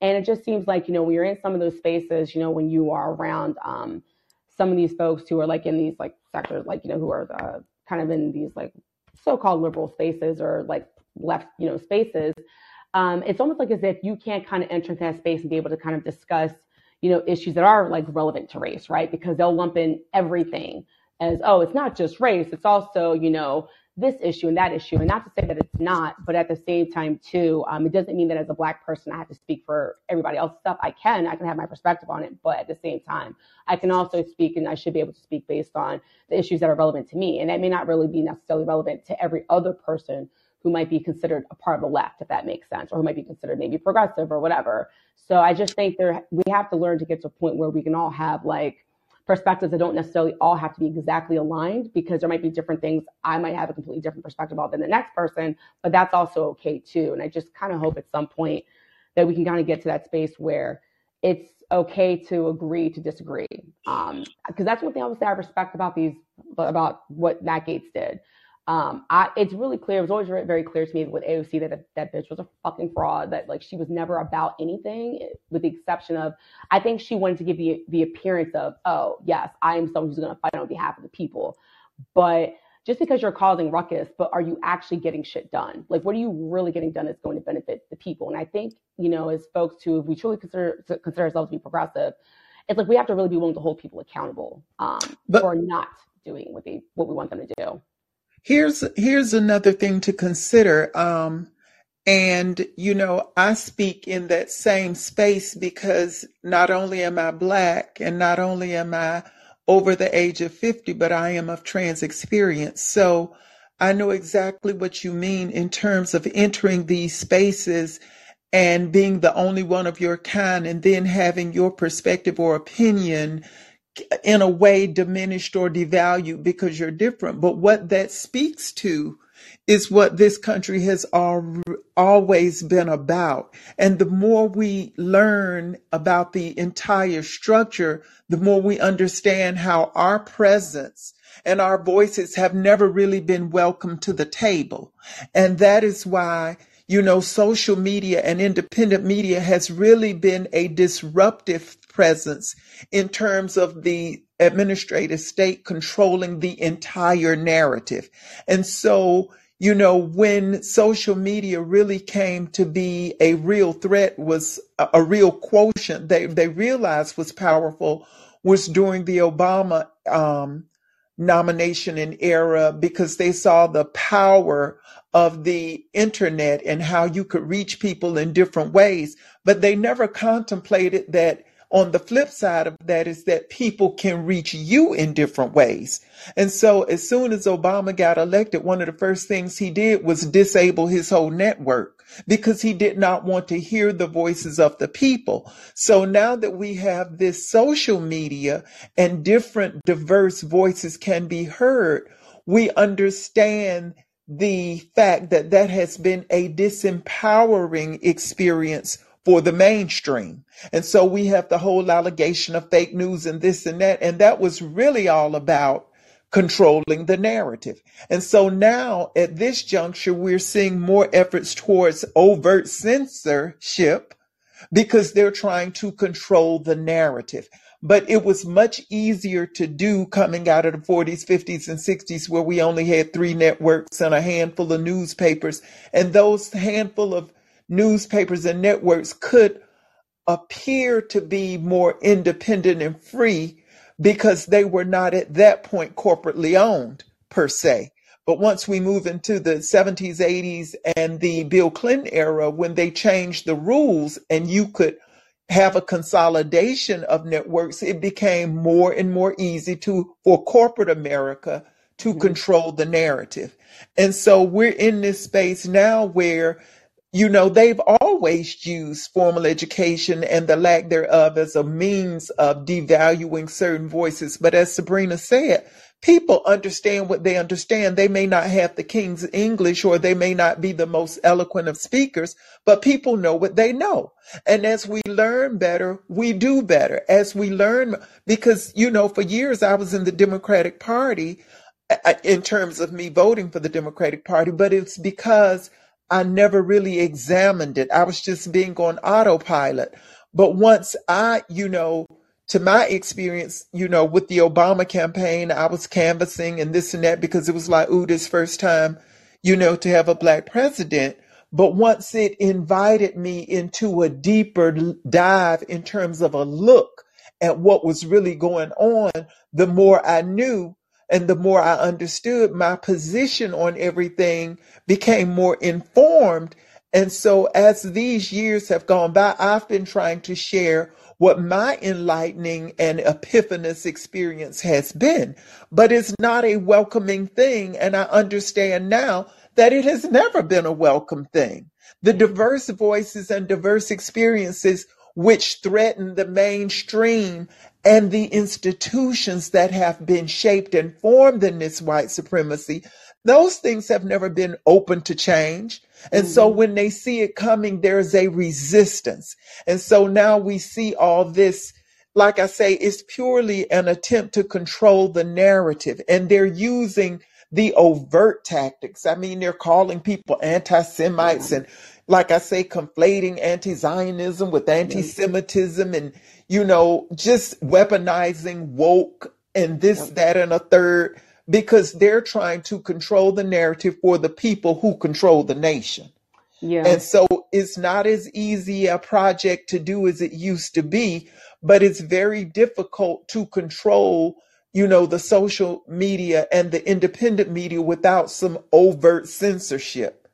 And so now we see, you know, the thing that they were doing with the Twitter files, with the government petitioning Twitter to cancel and shut down certain voices and this and that. It was exposed when Elon Musk bought the whole thing and began to expose the whole thing. But those types of dynamics have always occurred. It's hmm always been somebody able to shut you down and this and that, but it was able to be more covert. Well, nowadays is it has to be out in the open. Yeah. And so the fight is just all that more acrimonious.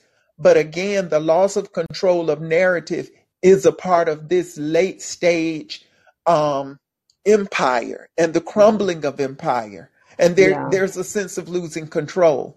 Yeah, absolutely. No, I, I definitely agree with you on that. Like I and I definitely hope that the, the empire does crumble, like it fully crumbles because the way everything is kind of going now, it's just I don't see how um there's just not it's almost like even what's happening with uh what's going on, you know, in, in Gaza, it's really clear that um there's no one who's we don't really have anyone like there's no cooler heads that are prevailing. Like there's there really isn't anyone here who's kind of thinking clearly as to, you know, really what are the repercussions of of what of what, what we're doing here because if you're acting on behalf of like the military industrial complex and you know it's very clear that obviously like the US wants a war right? But like are we really kind of thinking about the greater loss of life? Are we really thinking about okay how is this going to make you know the US actually less safe at some point in the future because you you know potentially like folks could be radicalized at some point because of just the fact that their homes and their lives are being upended and destroyed by these bombings and and actually they're the ones who are truly victims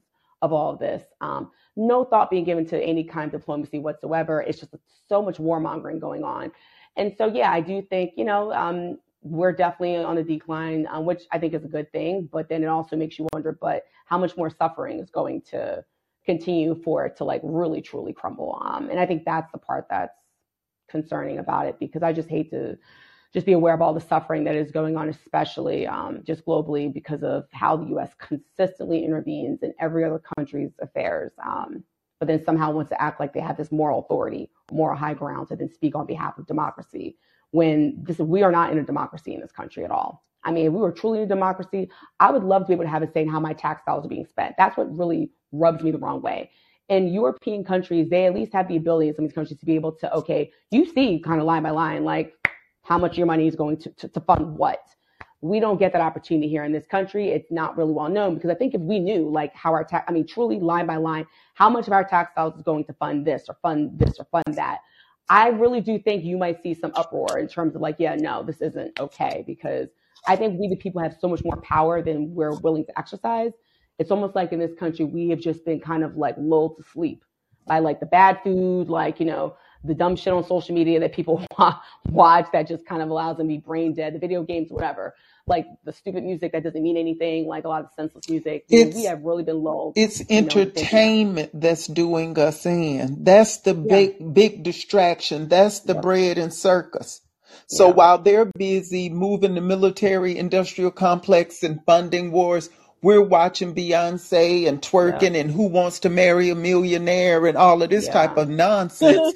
and and I know that firsthand because when I began to dial more into politics and understanding what's really going on, it takes time to do that. And you definitely cannot watch all the TV and participate in all the, the this, that, and a third because it takes energy, especially when you're relearning or unlearning something mm-hmm. that has been programmed into you.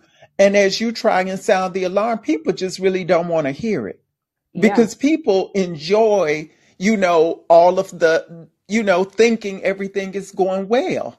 You know why it's like that though? It's because the American people, we have, I mean, have truly been fooled into thinking that somehow it's normal to like kind of the, the suffering, right? The economic, you know, struggle that's going on where, you know, you're working more, you're working more, but for less um, and you, you're not getting the benefits you used to get maybe like 20, 30 years ago, but you're, you know, maybe like doing like whether it's driving Uber or you're doing whatever in order to try and make ends meet. So just to live in this country as is at this point, um, it's just not really economically feasible, especially if you're working class. Um, because yeah, you're not going to have the time to really then kind of maybe pay attention to like what's really going on, you know, um, whether it's you know within our country in terms of like you know just whether it's the news and keeping up with that or like the political situation. Instead, you'll be more susceptible to being spoon fed the information, which is what they want. I mean, it's really clear that critical thinking is definitely on the decline and has been on decline for quite some time um, because of the accessibility of just like just with all the technology, but then also you know the fact is that people just are more likely to move through autopilot, and then with all the technology,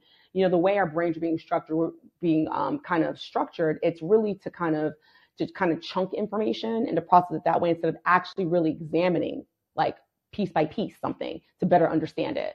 And so we've been pro we've already the, the programming has already been happening like actively. And we're at a point now where it's like, you know, unless if we can kind of learn how to disconnect from some of it, um, it's going to continue to be a problem. And I think that's where, you know, I just feel like uh, it's yeah i mean people really do have to take the time to just really educate themselves on the issues and not to pay attention simply to just what the mainstream media is feeding you so well, one thing I want to say too, um, I remember back in the day, I used to actually like spend a lot of time watching reality TV, mm-hmm. and I I do feel like all those hours I would just sit and binge reality TV, I could have been out just living my own reality.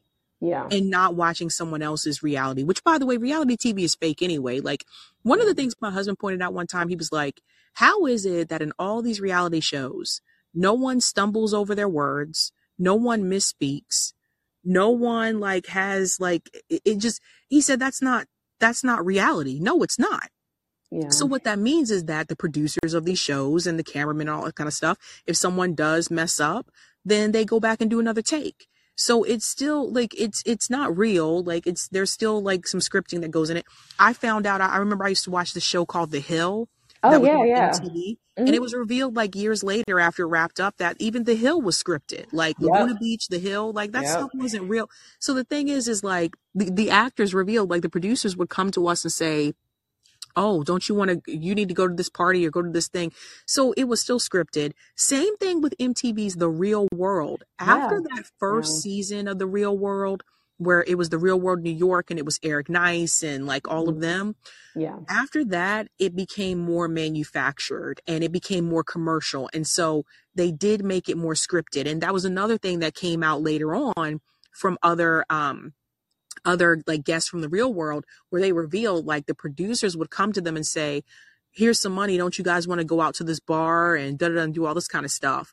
Mhm. so they were basically like telling them what to do and where to go and things like that. And then so you know the the thing is is like do like doing this show like for example i have to read a lot like and that's the part that people don't see. They don't see the prep work that goes into it. Like i read a lot of articles um i've obviously read i've read a lot of books but if you are really knowledgeable about history that really helps doing this type of show if you're doing a political news show it really helps if you know your history. Because you'll notice this like people who are talking about Israel and Palestine if they're only just talking about it from the perspective of what happened October 7th and they're not talking about the history in general that's probably because they don't know the history or they didn't read about the history or either they do know the history but they don't want to get into it because they don't want the pushback from other people. So the thing is is like with all these conflicts you have to do that uh, regardless. Like any type of foreign policy like when we talked about russia and ukraine it was really important to go back and like let's talk about the history and how we got here because it's important for people to get that. Otherwise people will just focus on the here and now and they won't understand how the here and now actually you know took place to begin with. So that part is very important. You have to study history. You have to know history. And, and you know, Sabrina, that makes it crystal clear to me in terms of the historical context of how Israel came to occupy Palestine. The people who, the, you know, the the Western states that made that reality knew that it was not a legitimate thing at the time because, like, um, your interview with Kim Iversen when she was sharing that the whole effort to create a space for um, Jewish people in Israel, in what was Palestine, was already on the move before the Holocaust even came into fruition Mhm. and that they were very and and most some of the people who were integral to that process were not even really religious. Yeah. you know and they were not into that aspect of it. But that tells you how the narrative of Israel has the right to defend itself. Israel has the right to defend itself. That is the propagandizing to control the narrative to put at the front of everybody's mind Israel ha- has the right to defend itself to prevent you from questioning the whole existence. Of And these Israel. people Yeah. who are pushing that narrative, they know how Israel came to occupy Palestine, but they don't even want you to question it. So the first thing they put at the top of mind is Israel has the right to defend itself. Israel has the right to defend itself. So to people who don't know and are not curious to learn the history, they start from there. And that's why all the major media narratives is starts with Israel has the right to defend itself. So you won't question Israel's existence as it occupies Palestine. And then what happens to Palestinians and other peoples in Israel is just, you know, a second thought or aftermath, but they, they demand you accept that Israel has the right to defend itself because if you begin to question how Israel came into existence, the whole thing about Israel having the right to defend itself dissipates because the real question is does Israel have the right to occupy Palestine? That's Exactly. the real question. And That's so, right. you know, th- the whole idea is to um, delegitimize the people who were resisting the occupation. That's hmm just like you said, back in the day, the America never would have supported the, the rebellion in Haiti because they were like, these are slaves, these are property, hmm they don't have the right to do that. Just with Nat Turner, oh, that was a rebellion. Nobody frames that as this was resistance, this was people fighting for their freedom. And when you criticize the means that these people use to fight for freedom, you can't put it on the same moral par as the occupiers because you've left me no choice. The people tried to march to the, the gate and remarch into Israel and they were shot down. So you leave me no option. And when you take away peace and stuff as an option, all I have left is violence. And then when I move violently, you call me this, that, and a third.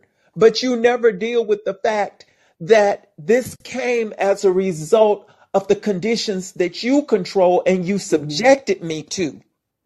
So it's hmm just, and like when the, like I say, when the UN, um, man, I can't think of what his name is, but when he said, oh, this didn't start, you know, with October 7th, oh, it was a pushback because the, the, the powers that be dare you to look at the history and start talking about it because then the whole narrative unravels. But that's why every time I hear Israel has to the right to defend itself, it just almost makes my flesh crawl because my question is, does Israel have the right to occupy Palestine? That's the question. do they have the right to exist? Yeah, because it's like, do they truly have the right to exist? Um, and I just, I really appreciate everything you just said, Noel, because I, it's almost like there's been this othering that's been going on with the Palestinians. Um, and that's, I mean, we, we know that's been going on ever since Israel has been in existence in order for them to, them to support the fact that, that they exist as a state. But it also, I think, really shows you how in alignment like the West is with Zionism, um, unfortunately, which I find it so bizarre because if you think about even how this country was founded technically, like, you know, if you think about the Revolutionary War, you're thinking about, okay, so, you know, this idea of no taxation without representation, you know, fighting against the British in order to eventually, like, you know, have their own, you know, the colonies to gain their independence, whatever else. Um, you know, even though, you know, because at some point, you know, you had folks who came to this country, these Europeans who were actually like some of them were indentured servants or whatever at some point. So I just, I just always find it so interesting that, you know, how people feel so removed from really, like, really truly understanding the historical context of things um, in terms of how, like, you know, in terms of oppression and oppression in of itself, that's what's happening with the Palestinians. And it's not just based on, you know, the fact that they're Arab, I mean, I, or, you know, like their religion. Um, it- and that's why I think how the, the Isra- Israelis constantly weaponize the Holocaust to me is really messed up because the Holocaust did not just only involve, you know, the Jews being killed. You know, many different groups of people were killed during the Holocaust. I mean, m- many different groups of people were killed during the Holocaust. And so I just find it interesting how, like, you know, just in better understanding the history as to kind of how Israel came to be that, you know, all this was a plan all along just to kind of, you know, prop up, you know, this kind of like country that you know was basically being backed by the West to remain in the Middle East in order to basically be in support of like the U.S. you know interest all along. Um, and I think that's what hopefully needs to like be. I think that does need to be wiped down. People need to start really pushing back against this idea of anti-Semitism. Anytime you speak about the historical context, like no, that's not anti-Semitic. You know, to speak about the historical context of how Israel came to be and how this is really why you have a Hamas. Like that's, I mean, Netanyahu purposely propped up Hamas um, you know, in order to make sure that they were in opposition to the Palestinians being able to actually have some kind of peaceful resolution in some way, because it was never about that, especially with, you know, how right winged he is. So, yeah. That's right. That's right. Uh, go ahead, Roger. I was just going to say, tagging on to uh, what Noel said, of remember what uh, JFK said at his uh, inaugural address? Those who make peaceful revolution impossible make violent revolution inevitable. Mm. hmm Somebody should say that to RFK Jr. And you know, I want to make, I Mhm. want to clarify one point. When I question Israel's occupation of Palestine. Let me put a fine point on that and say I am not questioning Jews' right to exist because there were people of Jewish faith who were in Palestine before this whole thing turned into an occupation. hmm But what my real question is do Palestinians and people of Arab descent have the right to equally coexist in that space?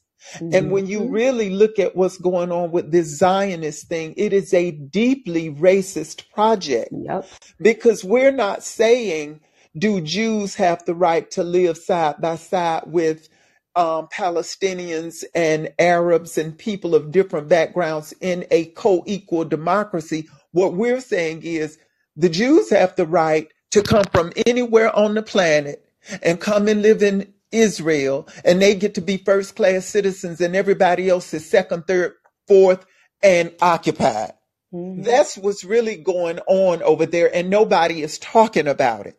So the reason, a part of the reason they don't want to incorporate or reincorporate or re-enfranchise the um, Palestinians is because of the numbers. They don't want Palestinians to be in the majority, and they're afraid that you know Palestinians would turn around and do for them what they've done for them.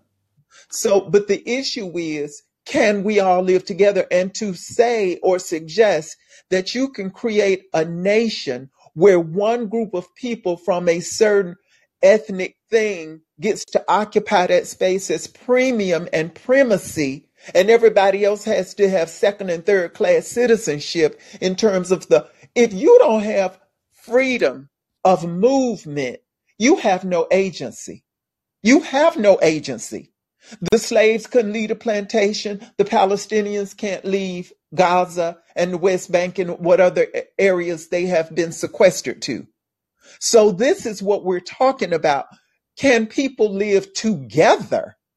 No, no race of people, no religious group of people has a right to establish a space and exclude everybody else, especially in the 21st century when the migration patterns have been all kind of everything. So that's my mm-hmm. problem. I'm like, these people should be able to exist as equal citizens with equal rights. But you know, it, I just, oh, I, I, I feel like honestly though we're it's because of everything that's happened um I almost like it's just so far gone from that point of where um it really is going to have to be I think the Palestinians um hopefully with support from other Arab countries will truly and maybe that's what this conflict that we're currently seeing hopefully that will help bolster that where um, they will truly kind of you know stand on behalf of the Palestinians and fight back against the West actually because just with everything that's going on, um, I don't. There is no coexisting um, with Israel, especially not under Netanyahu's uh, reign as uh, the prime, you know, the, the current leader of Israel. Like that's just not gonna happen.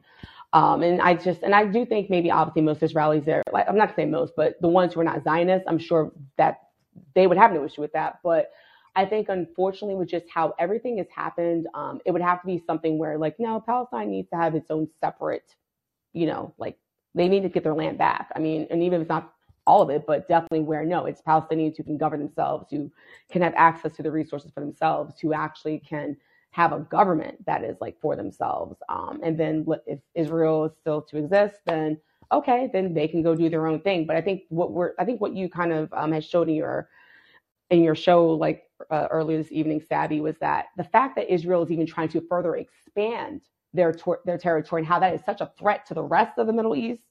Um, yeah, these other countries actually need to step up on behalf of you know Palestine and fight back because yeah, like I'm, I'm at this point, it's like well that shouldn't be allowed to happen. The fact that you know Israel can behave can behave anyhow, and then there's they don't have to answer for anything because they're being backed by the U.S. I mean that's a joke in and of itself.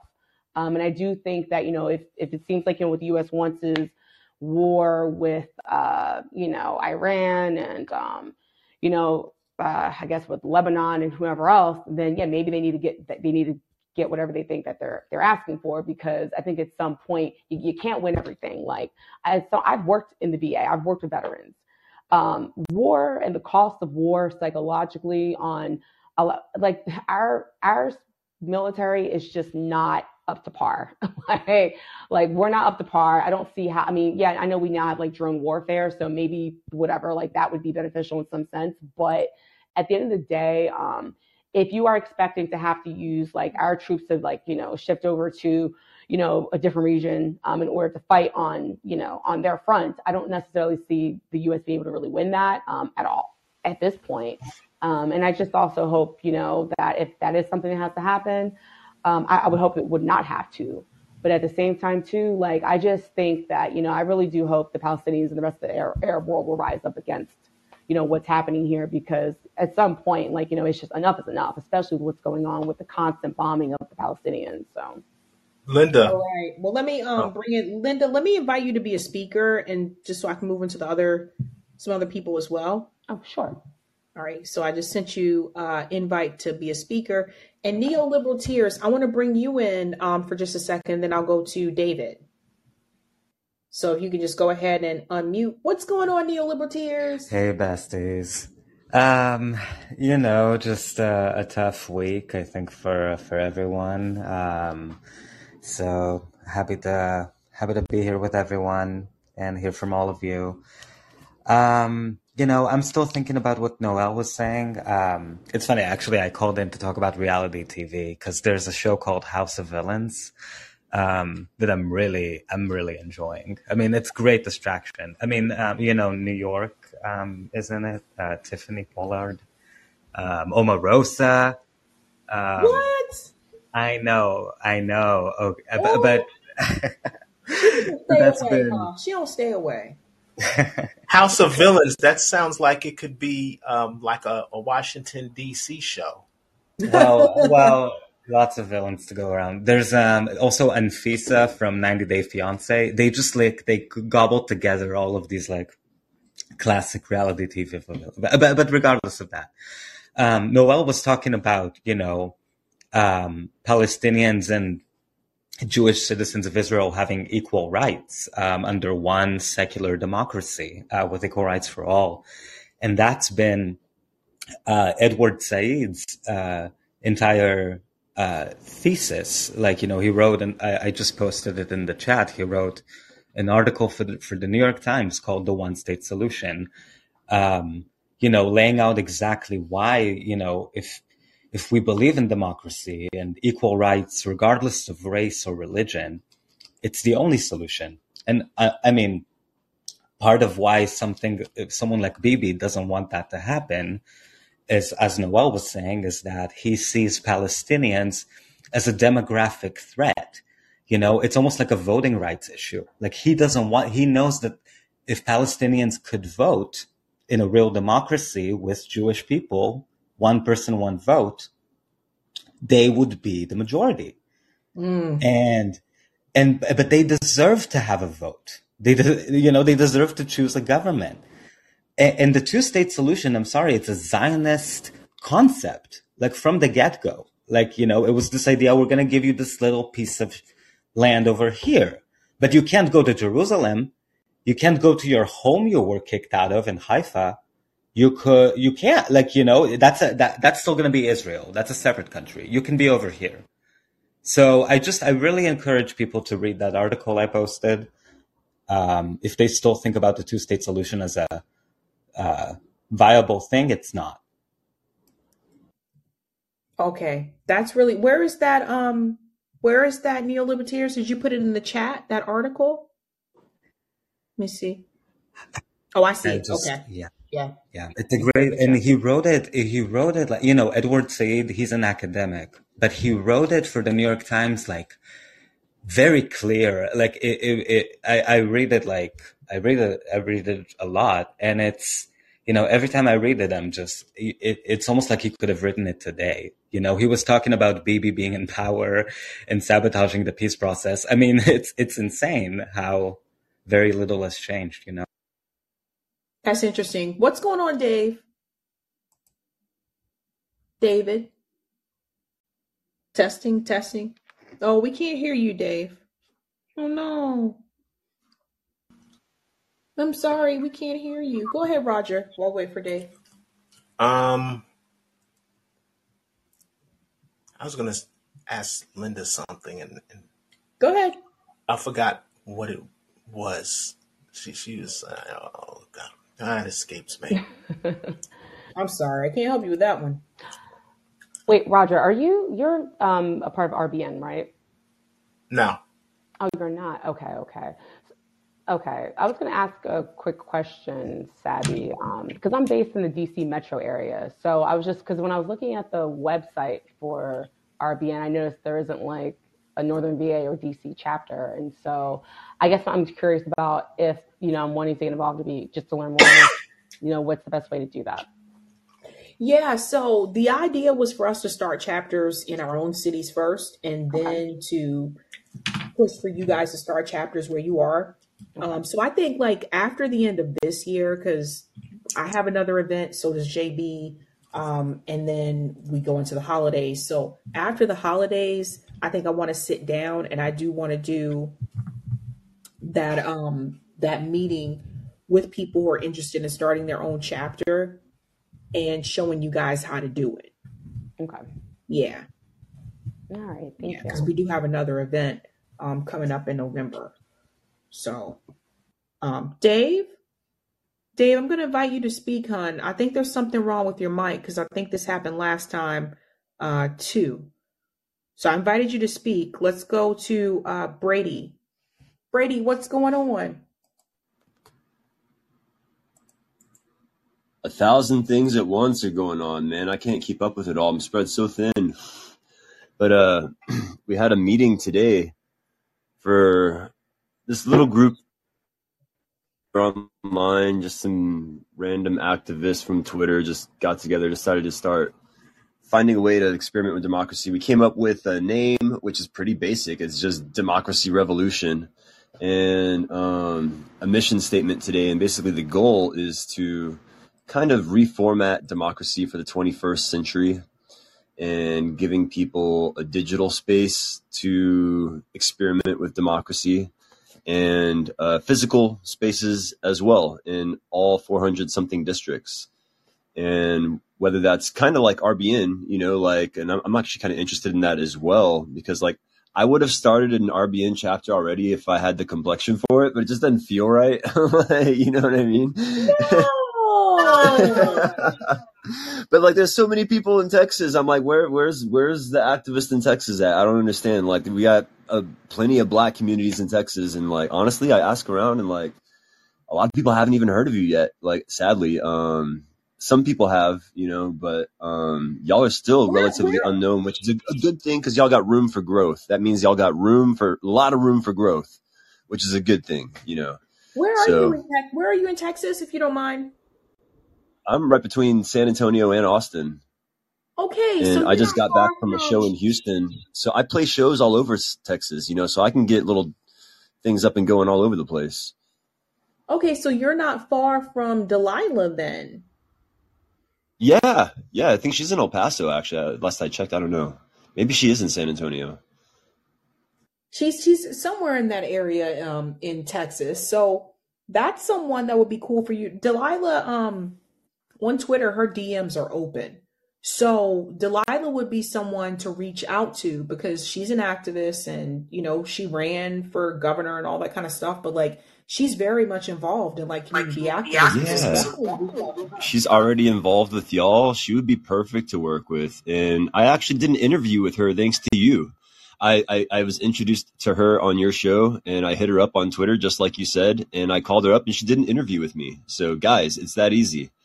Like, I'm just a random dude off the internet, you know? I'm just one dude. But yeah, uh, Delilah's cool. She's available and there's probably some cool representatives in your local area that might be available. And let's, let's make it happen. Hit the ground running, so to say. And that's kind of what I wanted to address was the uh, stagnation of the left. It's like, man, like it's really hard to get anything to work with us. And with this democracy revolution thing I'm working on now with Jeff from, uh, he has a website called democracyforum.org, which, you know, back in the ancient Greek days, they, that's where they would kind of practice democracy was in a forum, like an open public space where everyone can come talk, see what's going on.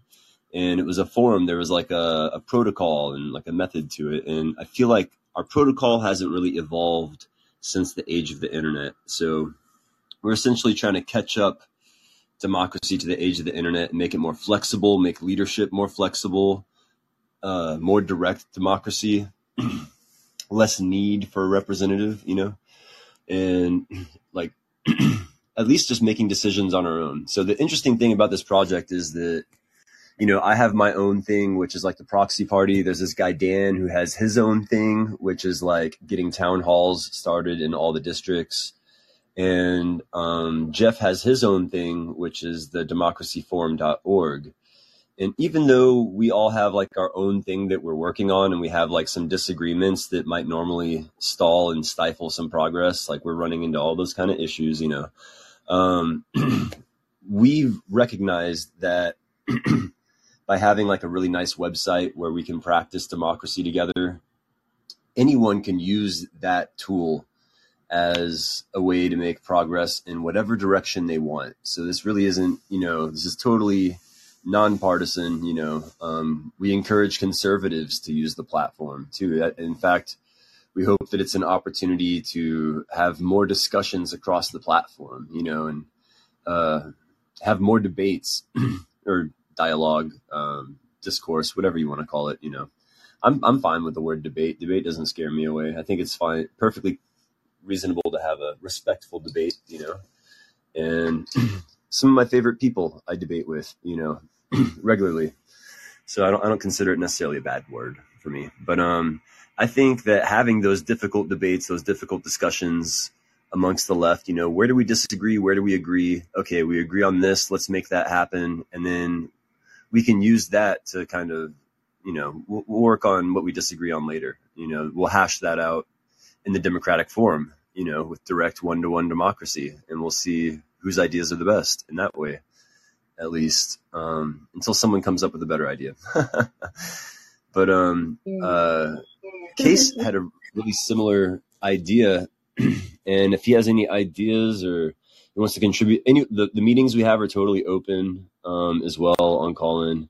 Anyone's free to join, and that's what we're trying to do right now is just try to get more people involved and um, get I, I think at least one representative for every district in the nation is is kind of the goal as far as the crowd sourcing there goes. So no pressure, but anyone who wants to join, volunteer, there's there's room to join the board and stuff. There, Jeff is buying a website tonight, and the next meeting is going to be about how we're going to structure this. Like, are we going to do a nonprofit? Are we going to do a 501c7 or four or five, whatever? We're, we have no idea how we're going to structure this. So we're, we're experimenting with uh, ways of structuring it. And one of the really useful tools for me to kind of keep moving forward and kind of overcome that stagnation has actually been um, chat gpt and ai but specifically jailbreaking it so that it doesn't have to adhere to all the rules and limitations that they put on it but when you jailbreak chat gpt it's very good at political strategy and answering those kind of questions like how do we structure this thing what is the best way to structure this thing in a transparent way that is flexible and democratic and all that kind of stuff. You can kind of just put these vague questions into ChatGPT and you can ask the same question like five times and get five different answers. And I think that's a beautiful thing because at that point you can, you know, take those five answers and take the very best parts of each of those answers and integrate it into whatever you're doing. But it really keeps the ball moving forward if you get stuck or if you don't have a question, especially when you have legal questions that you might need a lawyer for, that's when it comes in really handy because when you jailbreak it, it's very happy to act as a doctor or lawyer for you, which I highly recommend for everyone. But um, that's just my two cents and my way of fighting back against Cambridge Analytica and Emerdata using their own tools. So I recommend we use it instead of being used by it. Interesting, interesting. All right. Well, thank you so much, Brady. All right. I'm going to bring in Lee. Lee, you are on the mic. I didn't tell you guys about this um, either. Um, I'm covering an interesting story tomorrow night about Ice Cube um, that is not related to the Democratic Party. But does have to deal with antitrust. And I think you guys will find it interesting. What's going on, Lee? Hi, Sabby. Uh, Hey, how are you? great, and it's just a pleasure uh, to be able to say hello to you. I've been watching you for a while. I enjoy your your shows uh, tremendously, and it, you you do a great job. I, I think you between you and Briahna Joy Gray, you're the two best widespread voices on the internet that I know of. But and I, I also I, I took an immediate interest in you because I went to BU long ago. I'm sorry. Uh, well, it was okay. Howard Zinn was my teacher, and I and I got to know and work with Mel King, and uh, and back then Barney Frank, if you can believe it, was an open socialist state representative. It was sad to see him uh, go the way he went over the years. That guy But uh, totally changed. oh my God, it was Lee, unbelievable. Yeah, Lee, yeah, I saw I saw Barney Frank at LaGuardia Airport um, a couple of years ago yeah. out here in Queens. And uh, yeah, whenever those guys get out of office, they just let themselves go. Like I was I was talking to him and I really couldn't get a word in because I guess he thought that I was one of these people that was like afraid of Trump, like I had Trump derangement system and he was like talking to me and so on and so forth. And I talked to him a little bit, but then, you know, it's the, the waiter interrupted. It was just like, oh, you can't be over here, you know, whatever the case is. So I was just like, all right, no problem. But Yeah. it was at, it, it wasn't at LaGuardia itself. It was at a hotel outside of LaGuardia Airport over hmm on uh, Ditmars Boulevard, if anyone's familiar with Queens. But yeah, I just want to add my two cents. Yeah.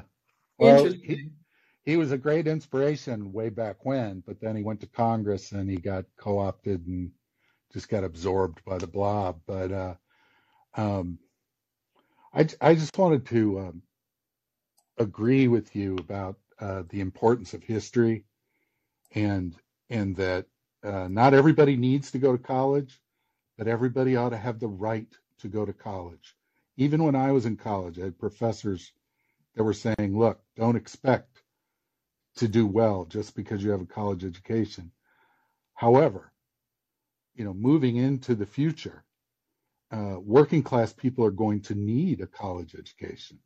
Yep. And and if you don't have it, and it's not just on history, it's on everything. It's so much easier to bamboozle you and to uh, abuse you with technology and so forth if you don't understand it. And the only way to do that, unless you're really dedicated, is to go to school. So every every college that's run by a state and every university run by a state should have no tuition and anybody should be allowed to sign up. You shouldn't even have to submit a SAT score. Uh, w- believe it or not, when I was in school, I live out in the Midwest and I'm from the Midwest, but I, I went east for school and, uh, um, state colleges, uh, in the seventies cost like $2,000 a year. And that was tuition, room and board altogether. And, uh, and again, this, this is the importance of history. When, when I've, I've, I'm 65 and I remember when things weren't like they are now. I remember that things don't have to be like this.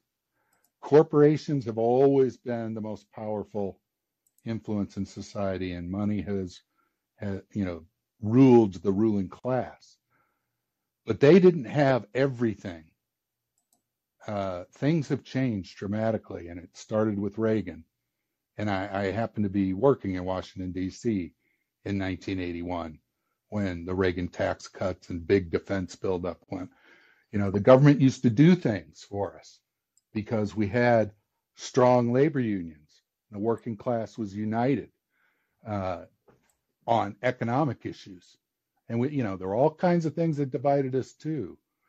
But um, people need to even just understanding the history of the left, how you know civil rights, the anti-war movement, and uh, and the feminist movement uh, in the 50s, 60s, and 70s uh, were very well organized.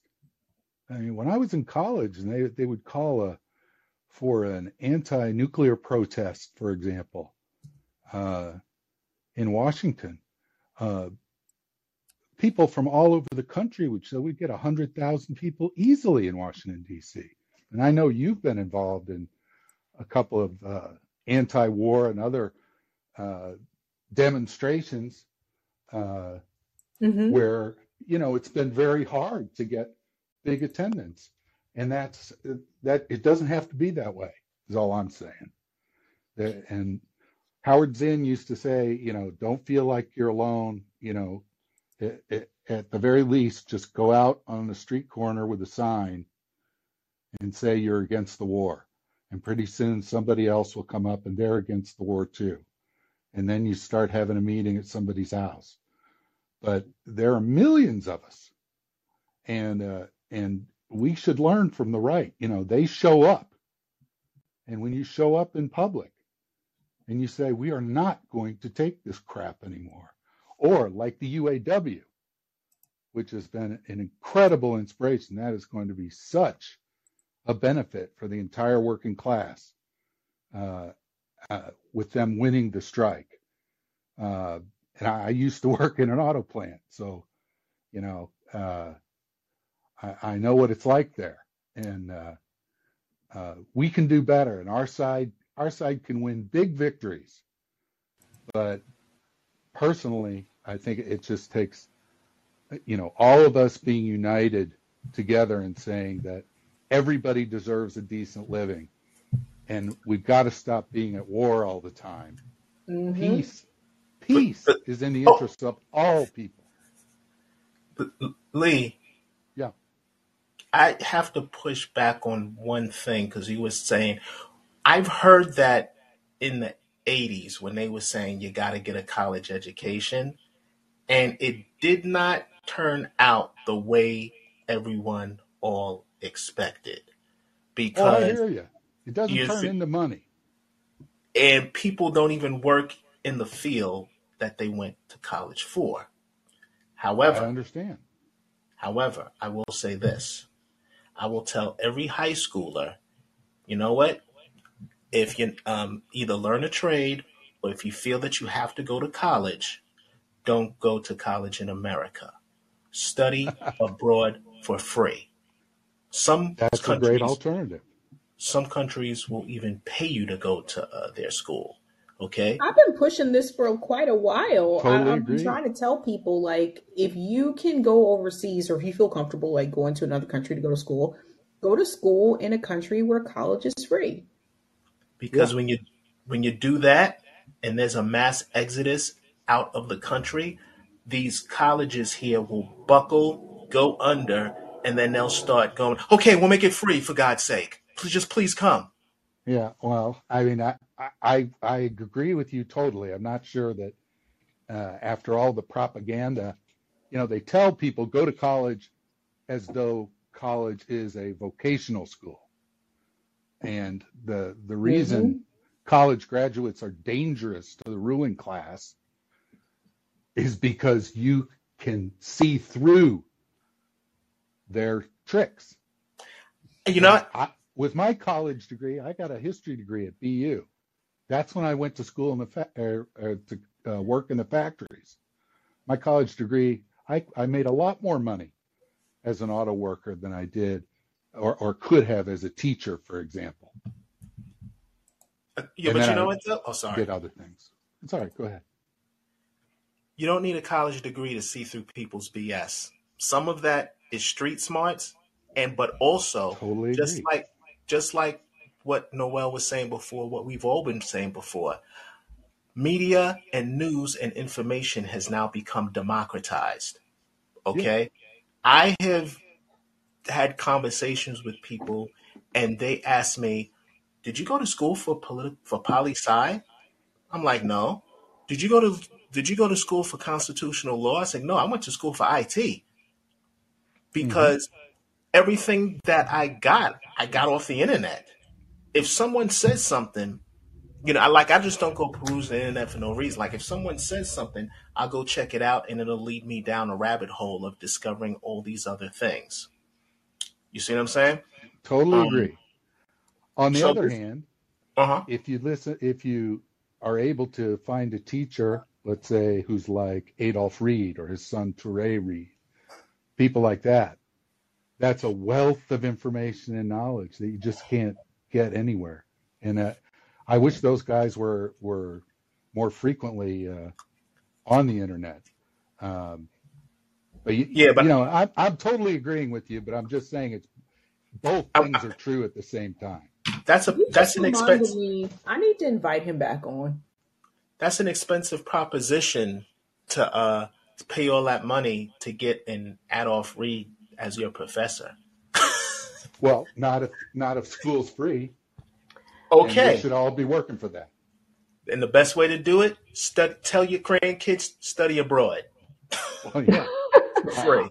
So one thing I was one thing I was going to say is that like I think at this day and age, if you are going to go to college, you really do need to know what you want to do with that degree and does it actually economically make sense to do so? You know what i mean? So i knew for instance i wanted to either become an attorney or become a psychologist going into college. So in understanding that okay well i can't do that without having a college education but if i'm just let's say if i just decided hey i think i want to you know instead maybe become like a broadcaster or something like that or a journalist you don't necessarily need college for that so I think it's where like, you know, if I were then to have went and got a degree in communications, I don't necessarily know if that would have been as helpful.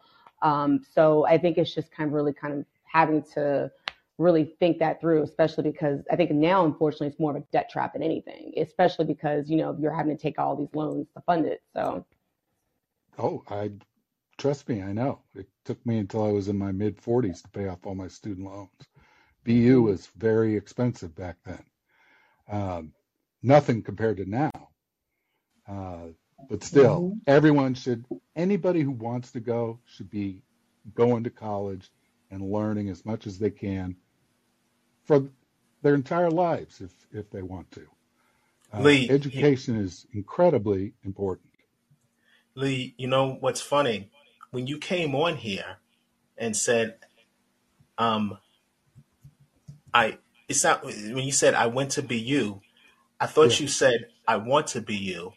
Ah, And and then I was expecting Sabrina to say, "Oh, thank you," but then she said, "Oh, I'm so sorry." Like, yeah. what? oh, I can see how that could be taken like. I, I, that is very, that is a very humorous way to look at it. But, uh, and, and I totally understand why she would say that. Um, BU, when I got there, that was ruled by Silber. You did, you didn't work there then, did you, Sabby? When no, I I came in after he was gone, but God, heard he was, him. he I heard awful. much. We, Yep. we, you know, we had, uh, it, it was a different time. It was like the tail end of activism, uh, from the, uh, the civil rights and uh, anti-war eras. There, there was a strike. You know, the professors went on strike, the students supported them, the clerical workers all went on strike, and it was a crazy time. But um, but the experiences made it worth it, and the and the people made it worth it um, uh, for me. And uh, uh, I just think everyone should remember that we we all have the same interests. We all want to have enough uh, to live a decent and dignified life. Everyone deserves that, and uh, with a a a, uh, a level playing field for everybody, so that nobody uh, is is treated as a second class citizen anymore, uh, and we'll all be better off, uh, and we can do it. I'm, I remain optimistic, even though the past 40 years has been nothing but, you know, our side getting trounced over and over again. Um, and if they don't blow us all up in the Middle East, we'll have a chance to win it all. but I think I think the UAW strike is the brightest light uh, lately, and uh, we should all not forget to celebrate that. because that'll mean a lot to millions. I'm optimistic too, but Sabrina won't let me tell the news because she's doing the show tomorrow. You know what? Go go ahead. Go ahead, Roger. Go ahead. No, no, no, no, no. No, do I'll it. let you do your show. I Do just wanted to. I just wanted to plug you. That's all. I'm Go. doing. I'm, I'm filling out the file right now. I'm. I'm. I'm gonna send it to you. Okay. Hey, can I ask you a question, Sabby? Sure. What what is up with call in? I keep hearing that it's a, it's going to disappear, I've but been hearing that for the past I've been hearing that for the past two months, Lee. That's why I told people one time I said last call-in show because I thought it was disappearing. And then I realized that the thing was still here. So I don't know. I feel like um David ah shoot, what's his last name? David Sacks. David Sacks, the guy who started call in, he actually became a part of Rumble. And then we got a notification that Rumble bought call in. So I was just like, ball sacks. And then like the app has just been in limbo since then. So we're we're just chilling here. Like I said, you know, we'll ride this baby out until we can't use it anymore, and then I'll just use something else. And like, luckily. Roger like actually DM me um, other call call app things that I can use when this puppy dies. So Well, listen, I, I I appreciate the chance to talk to you, and I I really uh, I just want to encourage you to keep doing what you're doing. You do great work, and uh, and I think it, it's helping a, a great deal. oh, thank you, thank you so much. Yeah, gives me hope for the future to see young people like you. it really does. Oh, thanks, Lee. And uh, so I've got to go, but thank you for the chance to say hello, and uh, and I'll keep watching you. Awesome, thank you. All right. Good night. Okay, David, I think you're here. I see you. You just got to speak, David. Oh, I don't know. We see your sound is on, but I, I can't hear you. Okay, so you muted and then try to unmute one more time. Hello? Yeah, I'm sorry, we can't hear you. Let's bring in um Eric. It could be David, you might have to exit the app and come back in. I had that happen before too. What's going on, Eric? What's your take on Hey, everything? how you doing, Savvy? Sorry I had to drop off and then get back on, so thank you for taking my call. Oh, no worries. What's up? You know what? I mean, I I didn't get a chance to see the whole show today. I just jumped in too late to listen to everything with the with Cornel. So I I, I only, you know, I I I've been trying to catch up, so it sounds like it sounds like Daou Peter Daou's out, I guess, and I you know, so I haven't seen it real time or or seen anything about it. But you know, we talked we talked a few weeks ago that you know a lot of this won't matter if Cornel does better than we expected him to do so, or as good as we think that he could do. Uh, you know, I, I think Noel brought some good points about him not really maybe thinking this through in the way that he came into it. But it sounds like from some of the comments that you made today too, I don't know if it was you or others were saying that you know he's looking a little bit more uh more poignant more strong in his message i guess on the on the show that he was on today and, and that's probably a good thing but uh, you know maybe he just didn't come prepared to do what he's having to do. And and you made some good points about the green party that you know maybe the green party has had all these problems and they just been more brought to the forefront with, with Cornel leaving the green party. Maybe that's a part of it. But also I think there's also something that he maybe lacks because he's not a politician.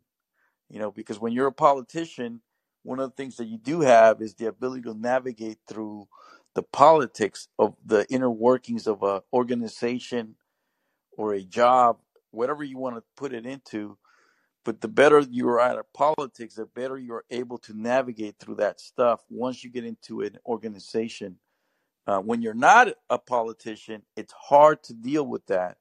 And a lot of times people will just, you know, move away or, you know, leave a job if even, You know, for making making it simple terms, people, p- good people will leave a job if the politics they're not able to navigate.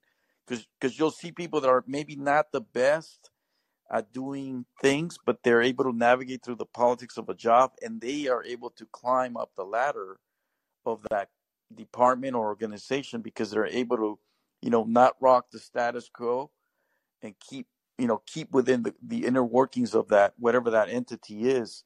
And Cornel doesn't have that. Uh, or does maybe that doesn't come natural to him. And, and, you know, and obviously you could see too when he stood up to uh, uh, and, and when they, you know, they he stood up to them right? In part because he was willing to rock the status quo and, and he was not willing to play politics with within that school. So there may be something to that too. I, think my only thing that I see with Cornel right now, I wish that he would he would be doing more rallies. I wish that he or maybe he's doing them and I'm just not aware of them, savvy. But I know that I thought Nick talked about that a few weeks ago uh, that you know by now Cornel should be out there, uh, you know, doing more presentations out in the public, not not on TV, not on the shows, which he's doing a good job of doing that, but more so just out there in front of people, so, So I can get that. have so just FYI, I've I've promoted those every time it happened. Okay, Yeah, just FYI, like for example, tonight I promoted I did two stories about Cornel tonight. Um, but the main one was the one that he is going to be rallying with the students at UCLA uh in the pro Palestine march. Okay. So that's that's one of them. Well, I apologize. I did not, like I said, I didn't see your show completely, just because I had Yeah, I, yeah. I, I was Well, working, so I oh no, that's that's okay. Let me just finish. Um, but I also talked about um when he went to the climate march in NYC and he spoke there. I also talked about when he went to the march um and the rally for the UAW workers. And by the way, that's that was one of the things I said. I said if you're a presidential candidate and you're not at the UAW strike with the workers, you're failing. So like he he was there. Joe Biden was there for like 15 minutes and then left, but Cornel West was there for, for a long time, from what I understand. And then um the other thing was, I know he did a, a, a webinar with those who are Cop City for the Cop City activists. So that was another thing. And I feel like I'm missing one. Oh, the one that I went to in DC, which was the Peace in Ukraine rally. So Mm. he's he's done multiple things. But but I think what Eric is talking about are the campaign rallies where you go as the candidate, like Bernie Sanders did and like Trump did, where the you're not attending a rally sponsored for some other purpose and you're showing up as a candidate, but the rallies that you create for your campaign. And that is the piece Oh, you know, that's the yeah. piece that is so lamentable because you need a, a, a staff, you need people to do those and orchestrate those types of things. And that's when you begin to look presidential because you get to speak to your understanding of where the nation is and what your policy recommendations would Okay. be and this, that, and a third.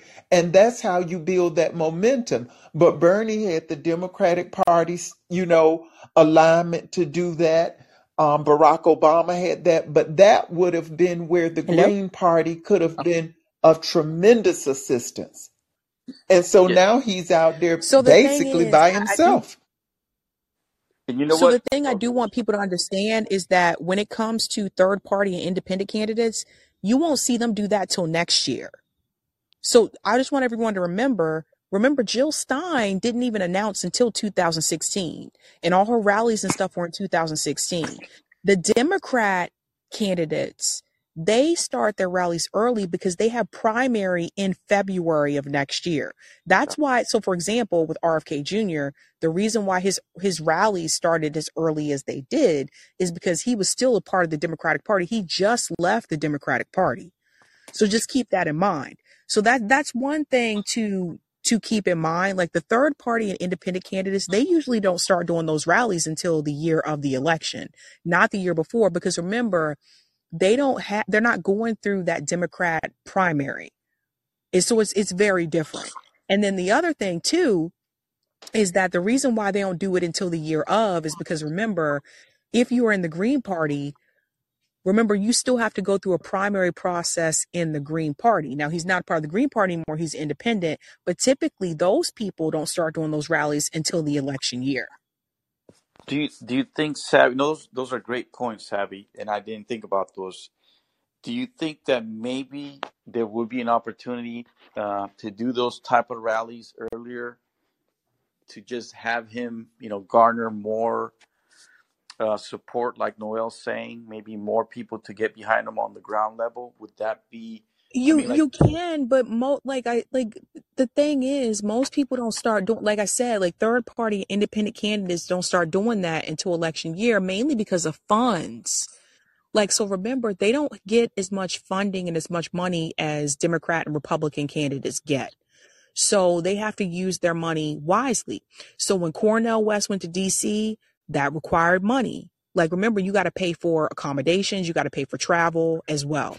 When Cornel West went to the UAW, uh, same thing. Obviously, he's going to the UCLA thing with the students there. All all these travel things, like those things, those are expenses. And I know this because I used to do expenses uh, for a company I worked for before and these things add up. Like one night in DC, just for a hotel room, could be like $300. Like I know for me, every time I go to DC, it is very expensive. So those are things to keep in mind. But what I'm saying is, is that for someone who's a third party independent candidate, unless you're RFK Jr. right now, RFK Jr. does have a lot of money, but he's taking corporate money. So just right. keep that in mind. So if you're running a grassroots campaign, you're not going to have as much funding as like someone like RFK Jr. does. So you have to be very careful with your money. So that's why I said those types of things happen next year. Now Cornel West did say that last time he was on my show. He said we got a lot of th- a lot of things in store for next year. So that stuff will start next year. okay, no, that's great. That's great. I, I didn't I didn't even think about the fact that you know since he doesn't have to run in the primaries, he doesn't have to do the same things that uh, you know Bernie or others had to do. In my mind, you know, because I'm again I'm going from what I knew. I'm not thinking about the fact that he's independent or, or green or just a little bit different. In my mind, I'm thinking he's going to get out here soon. You know, in my area, whatever area that you're in, so that we can get behind him and start making calls and whatever. But it's completely different because he's not running through the two parties. So even that, to me, you know, I'm gonna have to. I'm trying to get used to that. Uh, just not understanding how that works. But you know, thank you for putting that out there. Um, I also wanted to talk about you know these other countries that are now sort of making. I don't know if you call them political moves, but you know, I think Hamas went out to Russia and was meeting with some people in Russia. Uh, some other country uh, presidents have also made announcements about Israel and what they're doing, and all this sort of friction that's sort of uh, coming to a point where it could really spill into a, a real war, you know, beyond just Israel and, and, and Hamas. And that's all happening like right now. And I don't think that here in the US, you know, we don't think about it because it's it seems like it's so far. But I really think that that's we're probably closer to that than we've ever been in my lifetime. And I and I wouldn't be surprised that we get close to it, and hopefully it, we it won't you know mushroom into an actual war. But it is you know the wheels are spinning that way, and it's really bad. You know we don't think about it because it's again it's so far, and and our media doesn't let us see the truth. But I think that there is this uh, um, underlying things that are happening right now, and we just don't know enough about them. And I just wanted to ask, maybe you can talk a little bit about it, or others can talk about it here. But I wanted to get your thoughts on that, Savvy. About the the possibility of World War Three. Well, that and everything, you know, what other countries beyond, you know, uh, Palestine, but all the surrounding countries, what they're doing and whatever moves they're making, how that could lead to that. Yes. Yeah, so I think that um what people may not understand, and this is something I, I I've brought up um I think more recently, is that I really do believe that the US government is trying to find an excuse to go to war with Iran. And I think they're going to use Hamas as that excuse. Now, why should we be concerned if that happens? If the US government goes to war with Iran, then we got to think about allies that would back them up, right? So apparently, of course, you know, the other Western allies like France whatever, like obviously would have the US back. That's a given. The problem is if the US government goes to war with Iran, then you have to deal with the situation of we're talking about civilian casualties right now in uh, Palestine. I just want to remind everyone that it is already very difficult for people from Iran to even come to the United States. And it's been that way for quite some time. I've had students uh, from Iran that just never made it here. Not because they weren't smart enough, but because they couldn't get the visa, the student visa from the embassy, because the US government is so much harsher on people coming from countries like Iran than someone coming from a country like France. I remember what I was going to ask Linda. Well, say say Linda now. Um, So oh, sorry. so it's it's very it's very uh frustrating. So we want to talk about like civilian casualties. What I want to say to you is that where are those people in Iran? Where are they going to go? Right? Then you have to think about what the other countries that are around in that area. You got Egypt, you got Jordan, you also have Saudi Arabia. And this is why I keep bringing up Saudi Arabia because I really do think that at some point there's going to be a breaking point where Saudi Arabia is going to have to make a decision. Right now, they got one foot in BRICS and they got one foot, you know, as a U.S. ally. And I think at some point, Saudi Arabia is going to have to decide, okay, um, are we going to back the U.S. in reference to a war with Iran, or are we going to back our Middle East? Thank you, Sabby. And I think another thing to consider is that this is not going to be ground war. What we're seeing going on in Palestine today is because the Palestinians are limited to those rockets and things. But if this thing escalates beyond, you know, Palestine in, further into the Middle East and and actually escalates into a different scale of war, it's not going to be ground war. It's going to be drones and hypersonic missiles and everything else. And I think what Americans, by and large, have not contemplated is because of where we are located um, on the planet, we have not really suffered the type of impact of war that other nations have in terms of combat and Yep. bombs falling on Yep. your land. But Yep. if this happens this time, we know there are missiles that China has and and perhaps even you know North Korea at this point that could reach the And US. that's what I'm And scared we about. see how America was so traumatized simply with 9/11, Uh which huh. I think was an inside job on the low low. But if if we have bombs dropping in New York, in Middle America, in Atlanta, hmm Cleveland, this and that, Americans would be just helter skelter because we've never seen that type of activity and what it would do to our economy. I really think, and I heard a piece Chris Hedges did on the Peloponnesian War, and when he talks about empires in collapse. And one of the first things, one of the first signs of an empire in collapse is become they become more given to microaggressions because they're trying to demonstrate to the rest of the world that they have not lost stature, but they really have. And they suffer military defeats at the hands of people that they just think they could run over because they have hyperextended themselves. Think about it. America has like almost 800 military installations around the planet. That's a lot to defend. That's a lot to defend, including the homeland, especially when your inventory of things may be depleted because you've been sending them to everybody else.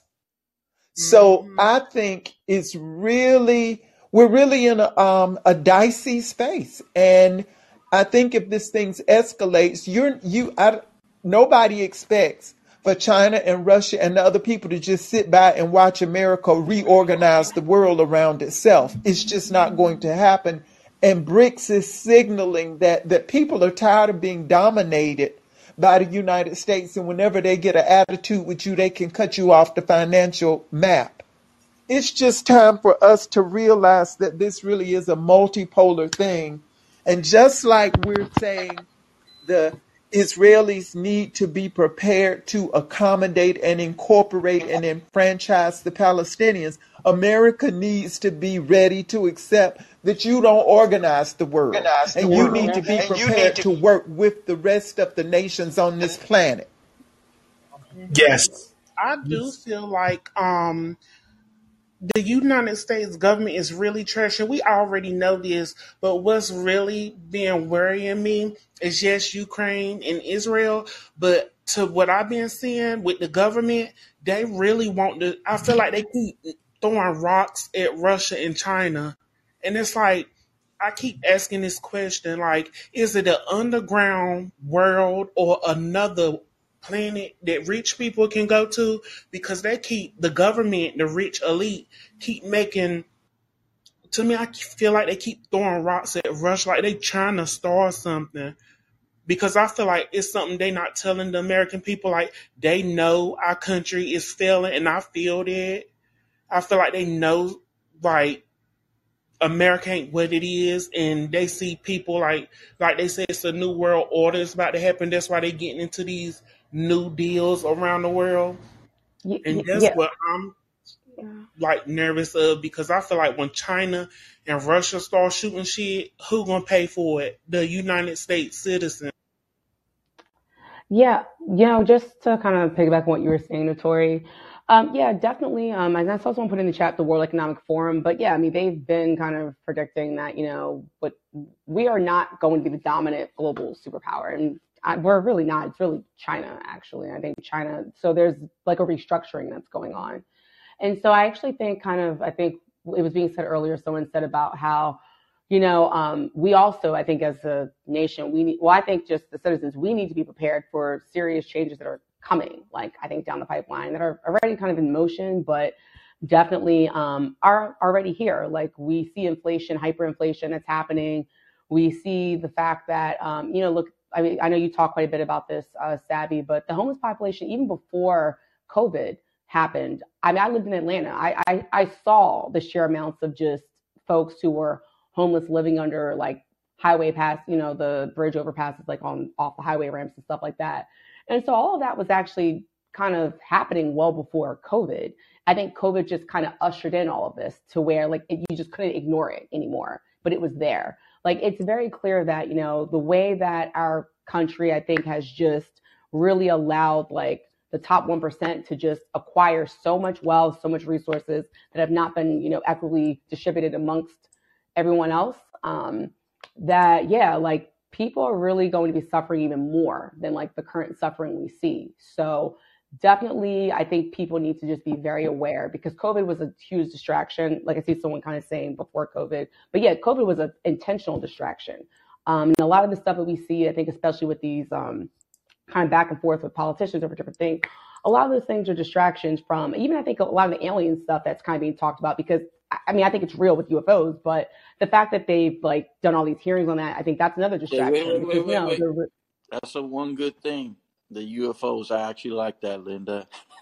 no, I like it too. I like hearing about it, but I definitely think they're intentionally using that information to distract the American public for all these other things that are actually going to really impact our everyday lives that are, that's coming down the pipeline, basically. So, yeah. Wait, were you going to say something, Roger? There was something you were trying to ask me.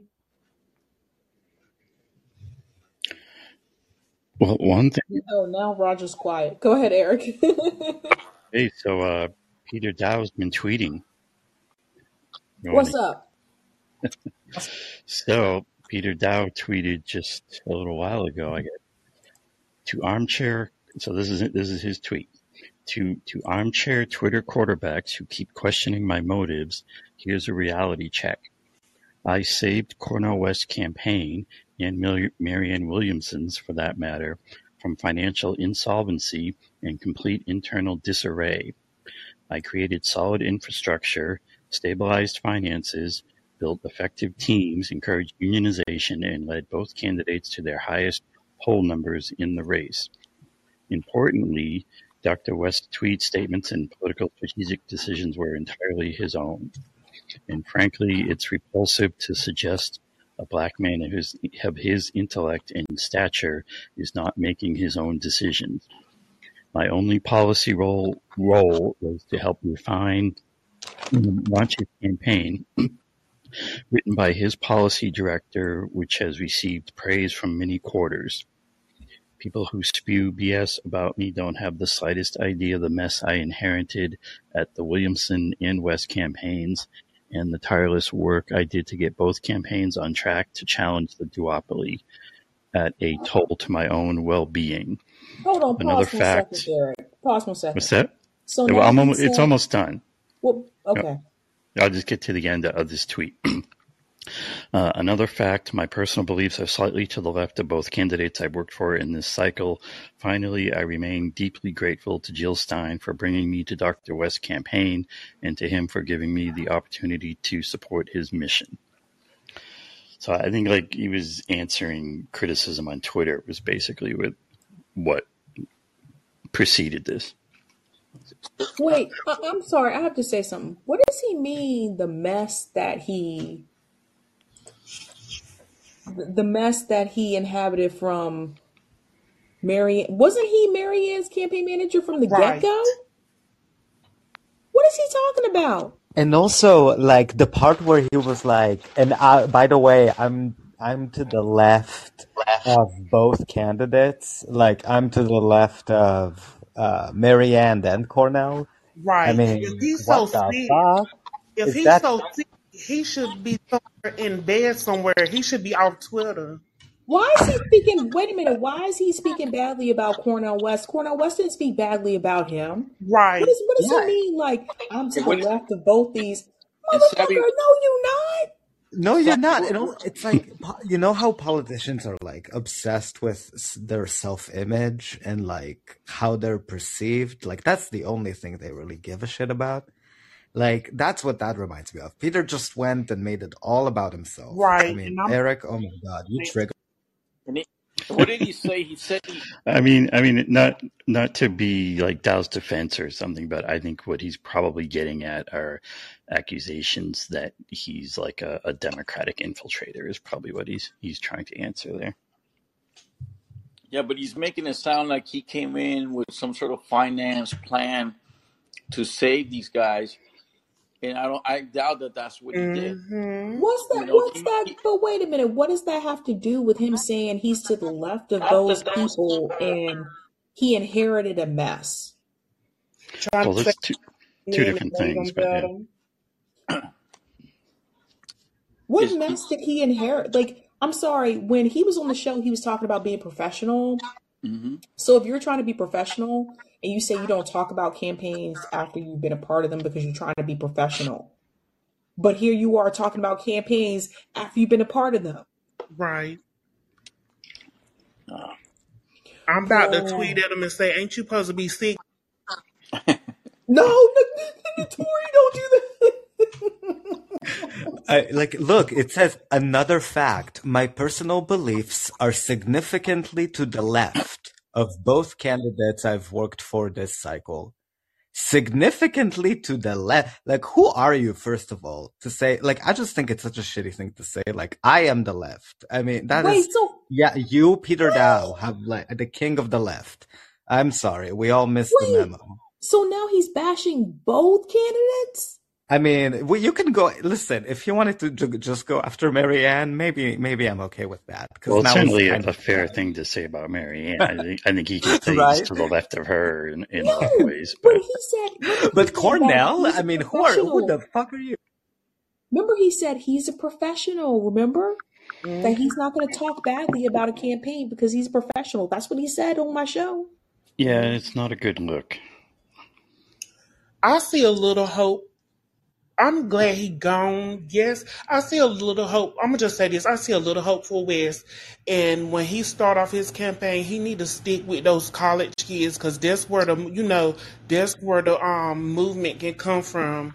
Like Yeah, what that's happened to the where Gravel kids? I Yes, mean, they that's what I of see. Like you know, these the Palestine they um out fighting for um Palestinians and stuff. I feel like that's where he need to.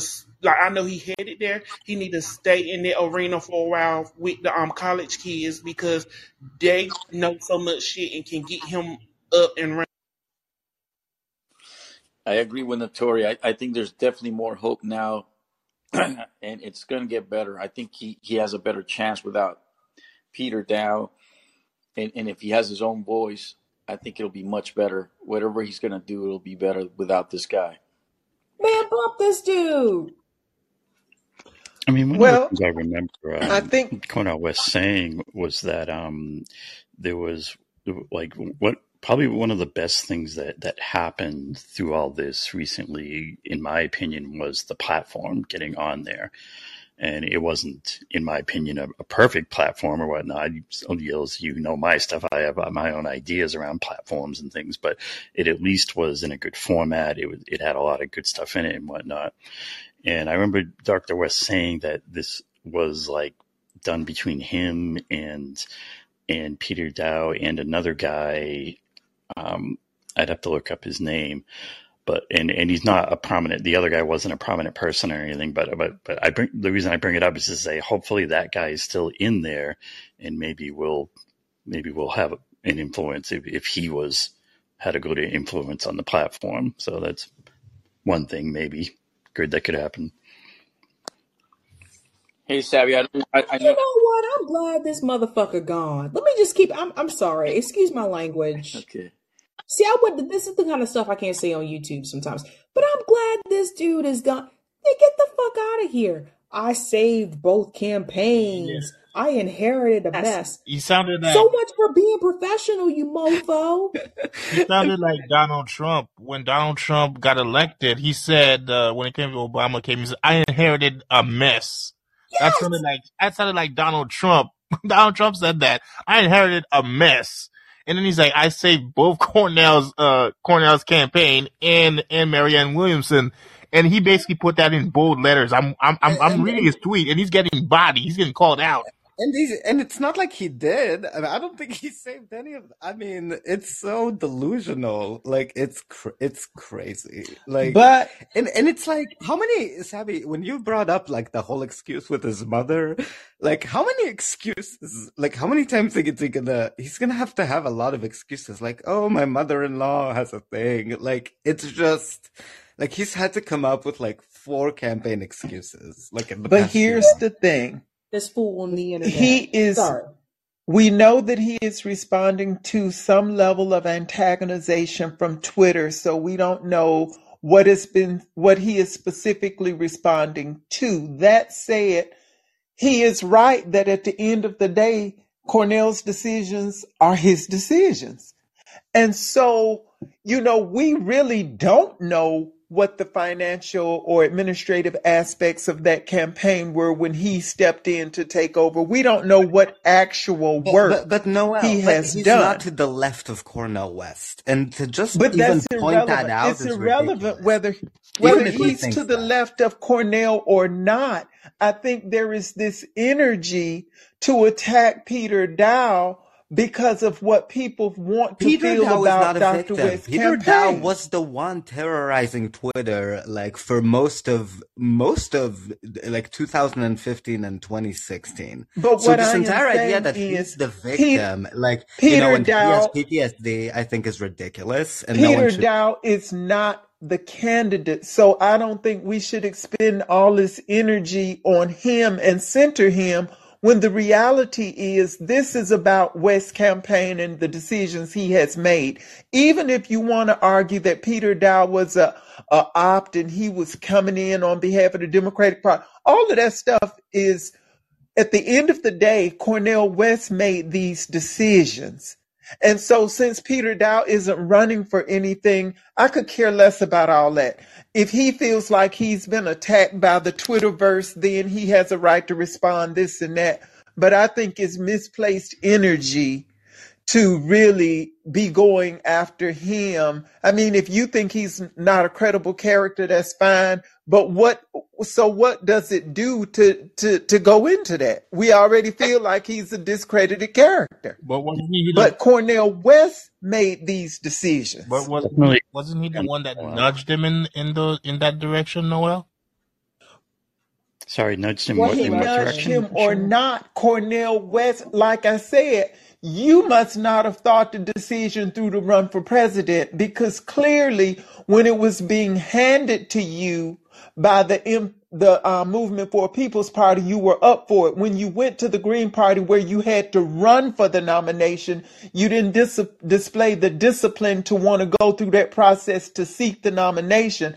Now you're out there on an independent but these are all decisions you have made. If you're vulnerable to people making um, suggestions to you that turn out to be not in the best interest then those are choices you made Well, it's definitely a messy business. Um, Look, man, would. my whole thing is like, Mhm. I don't care that he's saying he inherited him. Like, that's not the part that bothers me. The part that bothers me is that when he came on my show, he said he was not going to talk about other what happened in campaigns because he's a professional and he didn't want to go there. But now he's talking about that he inherited a mess from both campaigns. So now he has no problem talking about it, and the professionalism's gone out the window. So that that's that's my thing. Yeah, it's not a good look. I mean, he he. If I was him, like I would have never wrote that. You don't write that. Like that's like me. That's like me leaving be leaving all the other jobs, like other jobs I had in the past, and being like, "Yeah, let me tell you, I inherited." Da, da, da. The only like job I went off about was when I left BU, and I said, which but they had already known this because it was on record, which I told them like, "You guys need to deal with the fucking racial issues," and they didn't want to deal with it.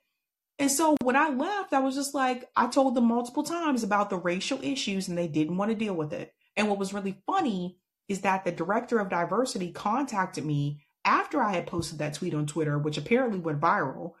I didn't even know her ass was on Twitter, but whatever. And was like, what can I do to fix it? And I said, what can you do to fix it? You didn't do anything when we were there.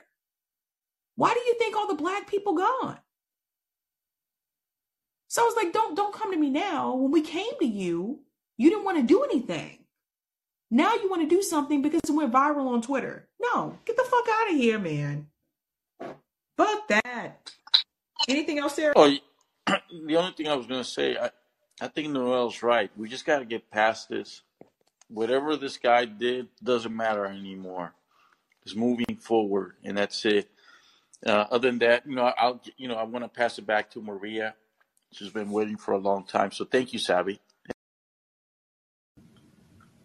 I just uh I just say uh Linda, so Noel already touched on it briefly Mhm. that our military stockpile has been depleted giving weapons to Ukraine and now Israel. Mhm. So cuz you were speaking about something about war, I forgot what it was, but We need these weapons for. We got all these nukes.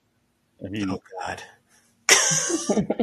well, I mean, who's going to attack us? I mean, I, I think either we're going to be fine or it's going to be nuclear Armageddon. you know what I mean? try to meet Uh, people. yeah, well, you know. That's what You it the, is. We're we're the, the, depleted now. You know, the Russian army's not coming on shore anytime soon. But Did you I mean, as soon as anything serious, it, yeah, really, as but soon as something anything serious happens, right, the nukes start flying and we're all fucked. but I something to think about though, seriously. I, I hear what you're saying about the nuke issue, but something that the media is not talking enough uh, Hmm? What sorry, Oh. Sorry. I was going to say something that the media has not been talking enough about is that, you know, we actually are very susceptible to cyber attacks. And, um, you know, Russia, there are countries that do have the ability to kind of hack into our, like, people can hack into our systems, right? Um, we've had, I think in Florida, I don't know if it was last year, but someone had kind of hacked into their, I think it was their, was it their water system or sewage system in some town or something, um, and was basically kind of increasing like levels of certain chemicals or whatever. And this is like one of one of their like local water plants. So um, our infrastructure is so outdated and so old. Um, that actually would be the next way if you really want to like do something or cause harm. Um, that easily could impact, you know, us here. Like, and that can be done really from anywhere as long as you have the, the ability technologically to do so. I didn't think about that. I forgot about the uh, cyber cyber Yeah. warfare. And yeah, and Russia definitely, um, and China too. If you think about like, you know, Yeah, like you, you, spies and what uh, countries, they, they, do, they do have the ability to do all this. So I, and I think also, let's keep it real. Our politicians have sold us out from the standpoint of they're accepting all this money, you know, um, and, and also the decisions they're making with regards to, you know, um, like I'll never forget how it's clear Biden had to a certain extent. I mean, like I, I remember I saw something on the media right after Biden, I think, got elected right before, and it was uh, someone from China and some well-known official, I guess, but he was basically speaking about how, you know, um, basically they felt that they would be better off with Biden as president. So it just kind of seems like, hey, well, I mean, we don't, I mean, if you think about it, we know Biden is currently kind of being looked at in terms of, you know, his uh, business dealings. And so we, I think, as the public, don't really know the full extent. I think of some of these business dealings that some of these politicians have with certain, you know, actors from certain countries. And so, um, yeah. That was Trump. Trump was messing with China with all those tariffs, and he was hitting them with tariffs, and they were hitting back. So they thought uh, Biden was going to do that part, and Biden just messed up with him. As for what Eric said about the stockpiles, now now you could say now Joe Biden did the same thing Obama did. Obama basically bombed so much he ran out of bombs, and and now Joe Biden basically used all the stockpiles that you ran out of stockpiles. Yeah, I mean, you got to remember that the, the per- like Julian Assange said, the purpose behind these wars is, is never to win. You know, in these modern wars, the purpose is the money. The purpose is to keep those contracts going. I saw a chart the other day um, that um, a Wyatt Reed posted. Um, the stock prices of like all these defense contractors have gone up like 30% or something. And so they're all winning. You know, the MIC is winning, the billionaires are winning and that's all they care about. And so this idea of whether we have stockpiles or not, it's you know, I, I just think it's a red herring. But here's I the thing. bring um every good thing Wyatt comes to an end at some point and and we see this is just not sustainable and so at some point you have to study war no more i don't care how much the the contractors are getting this is when you think about it and the industry that America is most notable for is being the largest arms dealer and supplier on the planet. That is unsustainable because at some point people are using these instruments of wars and things are being blown up and this and that. And that's just, you know, it's just not sustainable. But Noel, a lot of people basically use the, the you know maker being a maker of war. They say they use that as like, well, that creates jobs. That's the excuse. I mean, I, I think the biggest thing we just have to to to become a staple of the left is just to always come back to you know who's our real enemy. You know, our real enemy are the billionaires, are the, that top one percent. They're taking everything, they're wrecking everything, they're literally killing us all. And you know, we I just think we need to be focused on that and the corruption and the money if we're going to have any real systemic fixes. And the only way any of this stuff gets better is if we have real systemic fixes. And I'll say one last thing. and I'll just mute myself. Uh, this one's for you, Sabrina. Uh, when you said that the goal wasn't just uh, Palestine, it was uh, Jordan and these other countries. I thought you were talking about the people, uh, the, the Palestinian group you had on. I didn't know you were talking about Israel was planning to just spread, keep spreading like it was Hydra or something. No, like that that's what I was saying. The Palestinian network that came on onto RBN, they explained this already. They explained this over um, a year and a half ago that the goal was never just to stop with Palestine. This Mhm. is the greater Israel project. Yeah, so, um, sounds like a Marvel. Yeah, I mean, it's just, it's again, like we got to think about what it means to colonize a place. If you colonize a place, you're not just trying to take a minimal amount of land. You're trying to take as much as you can as possible. So it makes sense that they wouldn't just stop with Palestine, that they would try to spread. Go ahead, uh, Maria. Just gotta um, unmute yourself. Yeah. Hey, everybody on the panel. I, I really appreciate all your contributions tonight. And thank you for being patient and waiting for me. Um, man, you've covered so much territory. I guess what I was really kind of curious and wanting some mutual input about is that we we can look backwards at the calculus that led up to World War One and World War Two, or any given war, uh, any given global international conflict, uh, whether the U.S. was involved or not. And we can look back and say, well, this was the tipping point. This was the Franz Ferdinand moment of of the conflict. And I'm I'm slightly hopeful that we might not get there because if anything was the Franz Ferdinand moment for me, it would be, you know, the you know, testing the land invasion of Gaza, well, and letting the you know the hospitals go dark it, in targeting journalists. So if that tipping point hasn't happened yet, maybe it's not. I, I, I don't know what to think about that. But uh, throughout history, do you think censorship and propaganda is more dangerous today or was it previously? Because previously it reached a smaller amount of people or propaganda did anyway. But today we're constantly bombarded, but I think more people are calling bullshit and dismissing it. So on the propaganda front, it's kind of hard for me to balance between the two and decide which one is the greater or lesser evil. And same thing with censorship. I we're we're getting barraged and hit so hard. And where do you think uh, propaganda and censorship are playing into the current calculus? Those are good questions. Um, I'm sorry. It, it wasn't an essay question. I didn't mean it that way. I just I got too long-winded.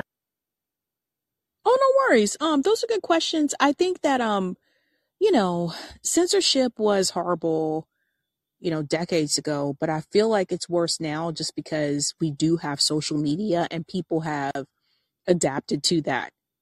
Comparing that to where we were back in like the 60s or the 70s, people didn't have information as quickly accessible to them, like right at their fingertips as they do now. So I think now with the censorship, it's not just let's ban these books. Now it's let's ban these books and let's ban information on the internet. And I think this is where like I think particularly a lot of the younger generations are going to become more frustrated because we're talking about people who just entered college like today. They don't know a world without an internet. Like people who were born after the internet existed, they do not know what the world, they didn't live during a time when the world did not have the internet. And a lot of them weren't alive during a time when there was no social media. So they don't know, they would not know what to do. Like, for example, if Facebook, uh, Twitter, and all these social media sites, if the government ordered them to shut down, I think we would have real chaos in this country. I really think we do. We would because they don't. uh, It's different for people like me. I'm an older millennial, so I remember what it was like like before social media, but not everyone does. And that's the thing. And even people who were like boomers or whatever, or people who might be Gen X, if they're used to social media now, I think a lot of people would lose their shit if the government were to say we're just going to shut down social media, we're going to shut down YouTube, all these platforms, etc. You want to talk about a revolution? Honestly, that might be all you need for it to happen. It, it sounds silly, but Well, honestly, thinking about like people, I can see people in the U.S. use, losing their shit if they shut everything down. well, I mean, that uh, that Kate that Caitlin Johnstone Caitlin Johnstone talks about is that you know things are are like clearly devolving, you know, in you know here in the in the belly of the beast and and and kind of the empire and the economic system and whatnot. It, it's clearly like coming apart, and so the what she talks about is how the response of the establishment is to rev up the propaganda even more because you know the people at the top know there's there's so few of them and so many of us. And so controlling that that narrative is is crucial to to to them keeping in place and keeping this wealth extraction going and whatnot. And so you know i guess the, the hope is that the narrative is coming apart and in in, and people are cluing in and waking up. And you know, I, I think there's evidence that, that, that that's happening where you see it with, with these big Palestinian rallies, Palestinian rights rallies and, and stuff happening. So, you know, to me, that's the hopeful part is that more and more people are cluing in. And what I'll say is that we have to be mindful that censorship is a tool of the establishment to cut a path and make a way for propaganda.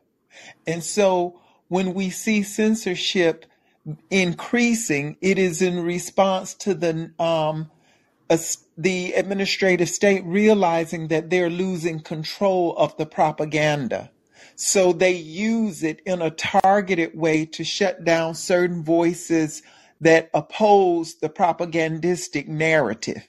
And so, you know, I wouldn't say that either or is worse, but the um, increase in volume of censorship is an indication that the state believes it is losing control of the narrative by way of propaganda.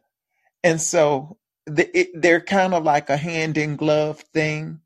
But I think to the degree that we are seeing escalation and escalation in censorship types of things and dynamics is an indication that we are, like um, Eric just said, eroding because the state realizes that it is losing control of the narrative. But I don't think they would try and do a wholesale shutdown of the medium itself they will try and use like we just saw with the Twitter files. They are do they do their things, but they were doing them behind the scenes and now they're being exposed and they're just having to do it in real time. They're having to take down people, you know, one by one. But I don't think they would dare try and take down the entire medium because as Sabby says, people would have, you know, that shuts down their methodology for propaganda. It's not that they want to shut the whole thing down. They just want their narratives to be the ones that are dominant and coming through. So it's, but like I say, the whole thing. Well, so something I was going to just like say, kind of what you just were saying, Noel. I definitely get what you're saying, but I also do think that the government potentially has already tried, I think, in some avenues to kind of shut down certain things. Like, for instance, I mean, we've had instances where, you know, Facebook has completely been out for a while, or Instagram, or like some of these, like, you know, social media sites have been out and no one can access them. Um, so I'm not going to sit here and say, do we know for a fact the government wasn't potentially involved in that? Like, I'm not going to say yay or nay on that. I think what I will say is that um, I really do believe that sometimes we do have, I guess, um, I don't want to call them like false flags, but just kind of like scenarios that are potentially kind of being set up to see how are like maybe social experiments to kind of see how are the people going to respond or react if this were to happen, kind of. And you know, maybe it's happening kind of in small doses to see how people are handling some of this. Um, but I I will say this: I would not put it past the government to do something like that. And not that they would do it in a way where they're going to announce, oh, we're going to shut all this stuff down so people don't have access. No, they will definitely, if they were to do that, they would do it in a way where they'll claim it's an outage of some sort or something's going on where like something's down. But I don't put it past our government to do something like that. I, I really don't. And, Especially if something is going on that they don't want us to know about or they want to distract us from. So, but remember when they were talking about banning TikTok? mm, yeah. And so there, and, and I do think they put those feelers out there to see where it would go. hmm but you know they they still need to be able to influence people. And so you know if you shut it all down then your message is not going to come through either. Because you know even when we think about the twitter files there were certain voices and they were talking about oh you know the russians are trying to manipulate and influence the the elections and this and that but some of the biggest influence and manipulators of the election have been the two big parties. hmm So they were just as involved in those machinations as anybody else. They just didn't want it coming from sources that were not approved by them. Yeah. So, you know, it's it's a tricky kind of thing. They want to do it in such a way that you don't know that they're doing it. Yeah. Oh, and always remember the biggest influencers are the billionaires and the mega corporations. But just another quick thought, if it's all right. I I super appreciate appreciate the brilliance of you. You all really make me think. But what triggered me the most to get me thinking was what Sabby said about something that people have known their entire lives. Um, and I think if you're 23 years old in the United States, you've never lived in this country without some kind of a foreign war uh, happening or going on. You've never, but I think that people in America are so sheltered that they don't experience it directly as opposed to somebody that grew up in a constant state of war where they were constantly direct, directly affected.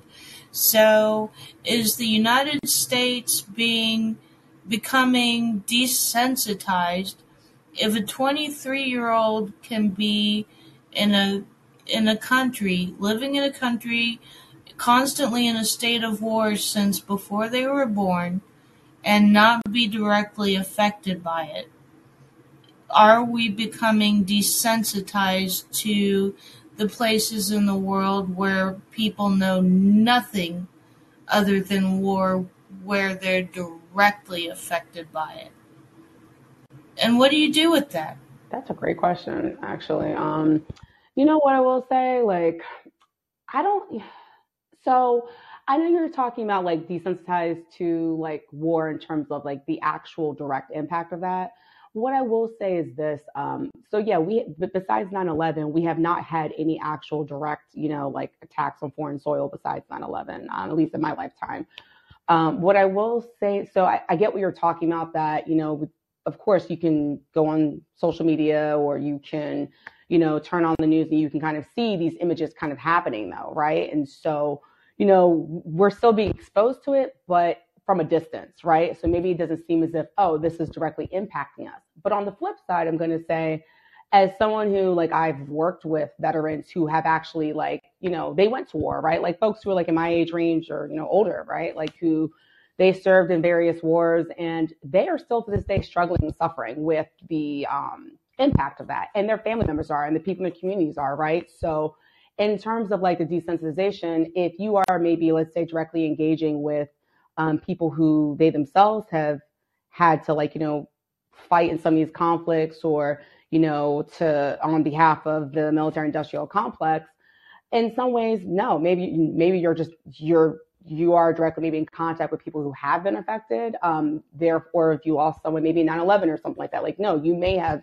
encountered folks who uh, maybe were directly impacted. So therefore, you know, there's these kind of like invisible, I think, scars of war that I think sometimes like maybe the everyday person isn't aware of, but no, it definitely exists, right? Like if we're talking about like, okay, so the inability for folks to maybe be able to okay, like you're young, you just served in this war, but now you have all this psychological trauma because of that. Or, oh, maybe, you know, because you were blown up an IED, you have lost limbs, right?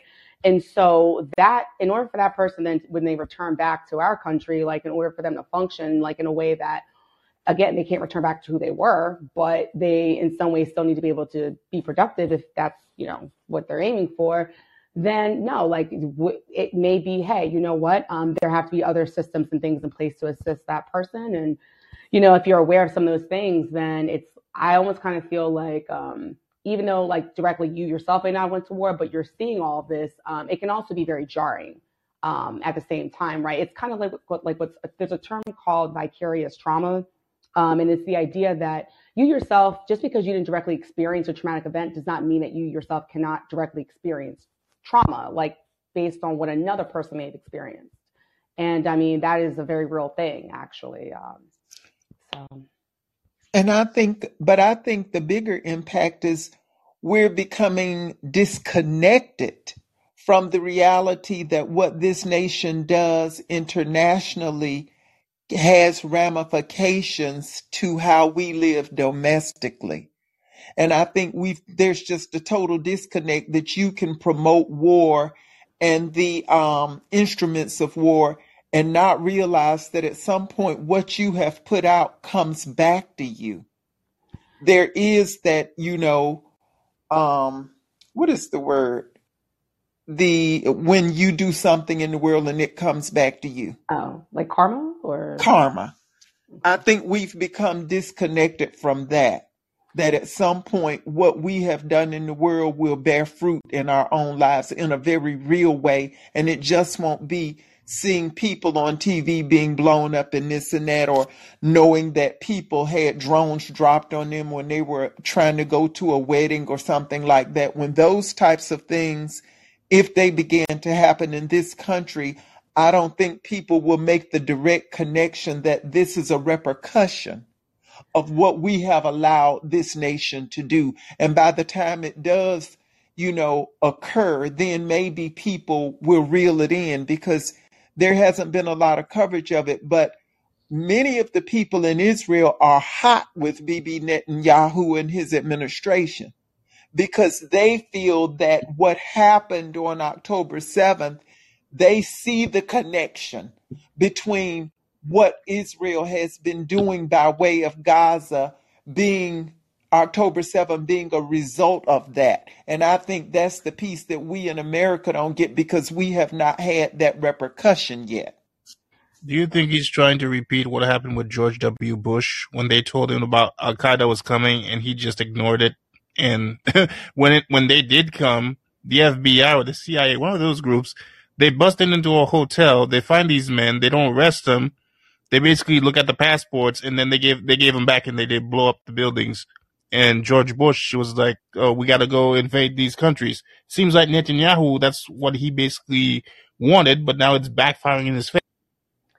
It could be. It could be. I mean, like, listen, like, I really do think that um he wanted a war. Mm-hmm. I think he wanted this. Yeah. No, I, I agree. I want to say that um, I see why now. I know a lot of people is just coming to terms with it, but I see um, now why the U.S. government don't do shit for the American people. It's because they want to keep us busy, keep watching mainstream media, um, always like have like we struggling, paying bills, gas, food going up. They keep us busy and dizzy and confused because they don't want us to look over there. And what I mean by over there, that mean the wars they been starting for decades and decades. And now since we have Twitter, and that's why they so hot with people that got Twitter, YouTube, and want to change that now because it's like we a lot of us see it. They still got a lot of people. There's um, it's older people that watch Fox News and the MSNBC, CNN, but people can see it now, and I'm grateful for the difference. I was. I'm going to. Um, Uh, oh, go ahead, Noel, and then I'm gonna um end with this. But go Just ahead. wanted to say to Notori That is absolutely a part of the design because if they keep you on edge, struggling to pay bills and you don't get any health care, you're always going to be preoccupied with the vicissitudes of life. And so any moment you can get to breathe, relax, watch a TV show, get a few laughs in, you ain't got time to really organize and petition the state and this and that. And uh, when you think about it, in our early nation's history, when we had those big movements for labor and things like that, there was far less entertainment and people had time to organize because they realized that that was the way to change their lives. But I think it is by no, you know, like I say, I call this a plantation nation because they keep the slaves busy and preoccupied. So Uh, Sabrina, did you see the uh, the journalist that lost his family on Twitter? It was it was it was all over the Twitter space. Uh, this journalist guy, he was basically doing the news, reporting on the war, and Israel bombed his family. Al Jazeera. Yeah, they Yeah, I bombed did his see that. yeah they Um, bombed they bombed his family, and then there was this other one. This was just my my last point. Um, it seems like to me personally, you don't need these uh, corporate news from the United States, Western news, going to basically have their like foothold in another country. You just make them just keep nationalize your own uh, uh, mainstream media. You don't need foreign ones because CNN f- uh, really got a mouthful from a bunch of people down there. You you didn't see the fuck CNN clip that was going on Twitter? no, I did. I did. Oh, that shit was funny. Like uh, a guy went up to CNN. And he's like, "Fuck CNN, fuck CNN, genocide supporters. You're not welcome here." Like the the woman was shocked. It was like, "Oh my god, this guy, this man is cussing me out," and CNN is just blocking that shit. Like it was funny. It's like oh, the people outside America, they know CNN is just trash. They know CNN is just talking shit about them, lying about them. They just called them out. But that, Yeah, I did. I did. I did share that, but I, I do want to go ahead and I do have to head out, but I do want to end with this because one of the things I did say tonight, I, there was a video that I wanted to play, but I couldn't play because I know YouTube would probably flag it. But there have been uh, Israeli content creators that are actually making videos on TikTok and on Instagram, making fun of Palestinian people, like not having electricity, having dirty water. They were making fun of the children being bombed. Uh, there were videos of Palestinian people like basically living in a doghouse or whatever. And it kind of reminded me of this speech here from MO, uh, actually not MLK, sorry, Malcolm X, because one thing I will say is that with everything the Palestinian people are going through, they still have, you know, their pride and they're still proud of who they are as a people, which I think is especially uh, important. Well, it's But not it surprising. reminded me, it reminded me of this statement from Malcolm X. And Malcolm X was delivering this message to black people. Now, this is back during the 60s, but I want you to hear what Malcolm X said when he talks about who taught you to hate yourself. Who taught you, please? Who taught you to hate the texture of your hair? Who taught you to hate the color of your skin to such extent that you bleach to get like the white man? Who taught you to hate the shape of your nose and the shape of your lips? Who taught you to hate yourself from the top of your head to the soles of your feet? Who taught you to hate your own kind? Who taught you to hate the race that you belong to? So much so that you don't want to be around each other. You know, before you come asking Mr. Muhammad, does he teach hate? You should ask who yourself, who taught you to hate being what God gave you. So that's that's Malcolm X, and it's called "Who Taught You to Hate Yourself." Yeah, when you brought up the uh, Israelis that were making fun of the Palestinians, there was um did you do the um story about the Israeli guy that got arrested because he put like a pro pro Palestine thing on his balcony and the IDF just went in and just busted his door down because somebody complained. They they saw it. I didn't do that one, but I've covered those stories for the past two years because the thing is that's been that's been an issue before October seventh. So that's what I want people to understand. Even Israeli Jews that support the Palestinian people, those people are also attacked by the IDF. So that's what people have to understand. And it's it's very um it's very sad. Uh, The same thing though, what it tells you is anyone who comes out in support of them, those people also be attacked, not just in Israel, but also in the rest of the world. That's why they're targeting the students. That's why they're attacking people who come out as, you know, pro-Palestinian and calling out the occupation and the apartheid. That's why. This isn't the first time this subject has been brought up. It's been brought up multiple times. But now that they have declared this a war, now it's like it, it's basically the same as if you would have came out in support of the other side in reference to 9-11. And 9-11 didn't start on September 11th. 9-11 started way before that, going all the way back to the U.S. relationship with bin Laden, which at one point was a good, positive relationship. Did you ever know what soured the relationship? I mean, I heard rumors like his son died in gunfire by the United States, and they lied about it to him, and he got pissed from there. U.S. war crimes. U.S. war crimes. U.S. targeting children. They were killing, they were bombing children. If you ever get the opportunity, watch the show called The Looming Tower. That one's actually really good. I actually fact checked that one um, after each episode. So, The Looming Tower, if you watch it, it doesn't just start with, it's about 9 11, but it goes further back and it shows you how that actually started and why the attack happened. Is it on YouTube? It was on Hulu. Okay. All right, but I do have to head out. So um thank you guys so much for hanging out. Um but Kshama Sawant will be with me Friday night. So see you then. Okay. Later. Good morning. Good night. Thanks.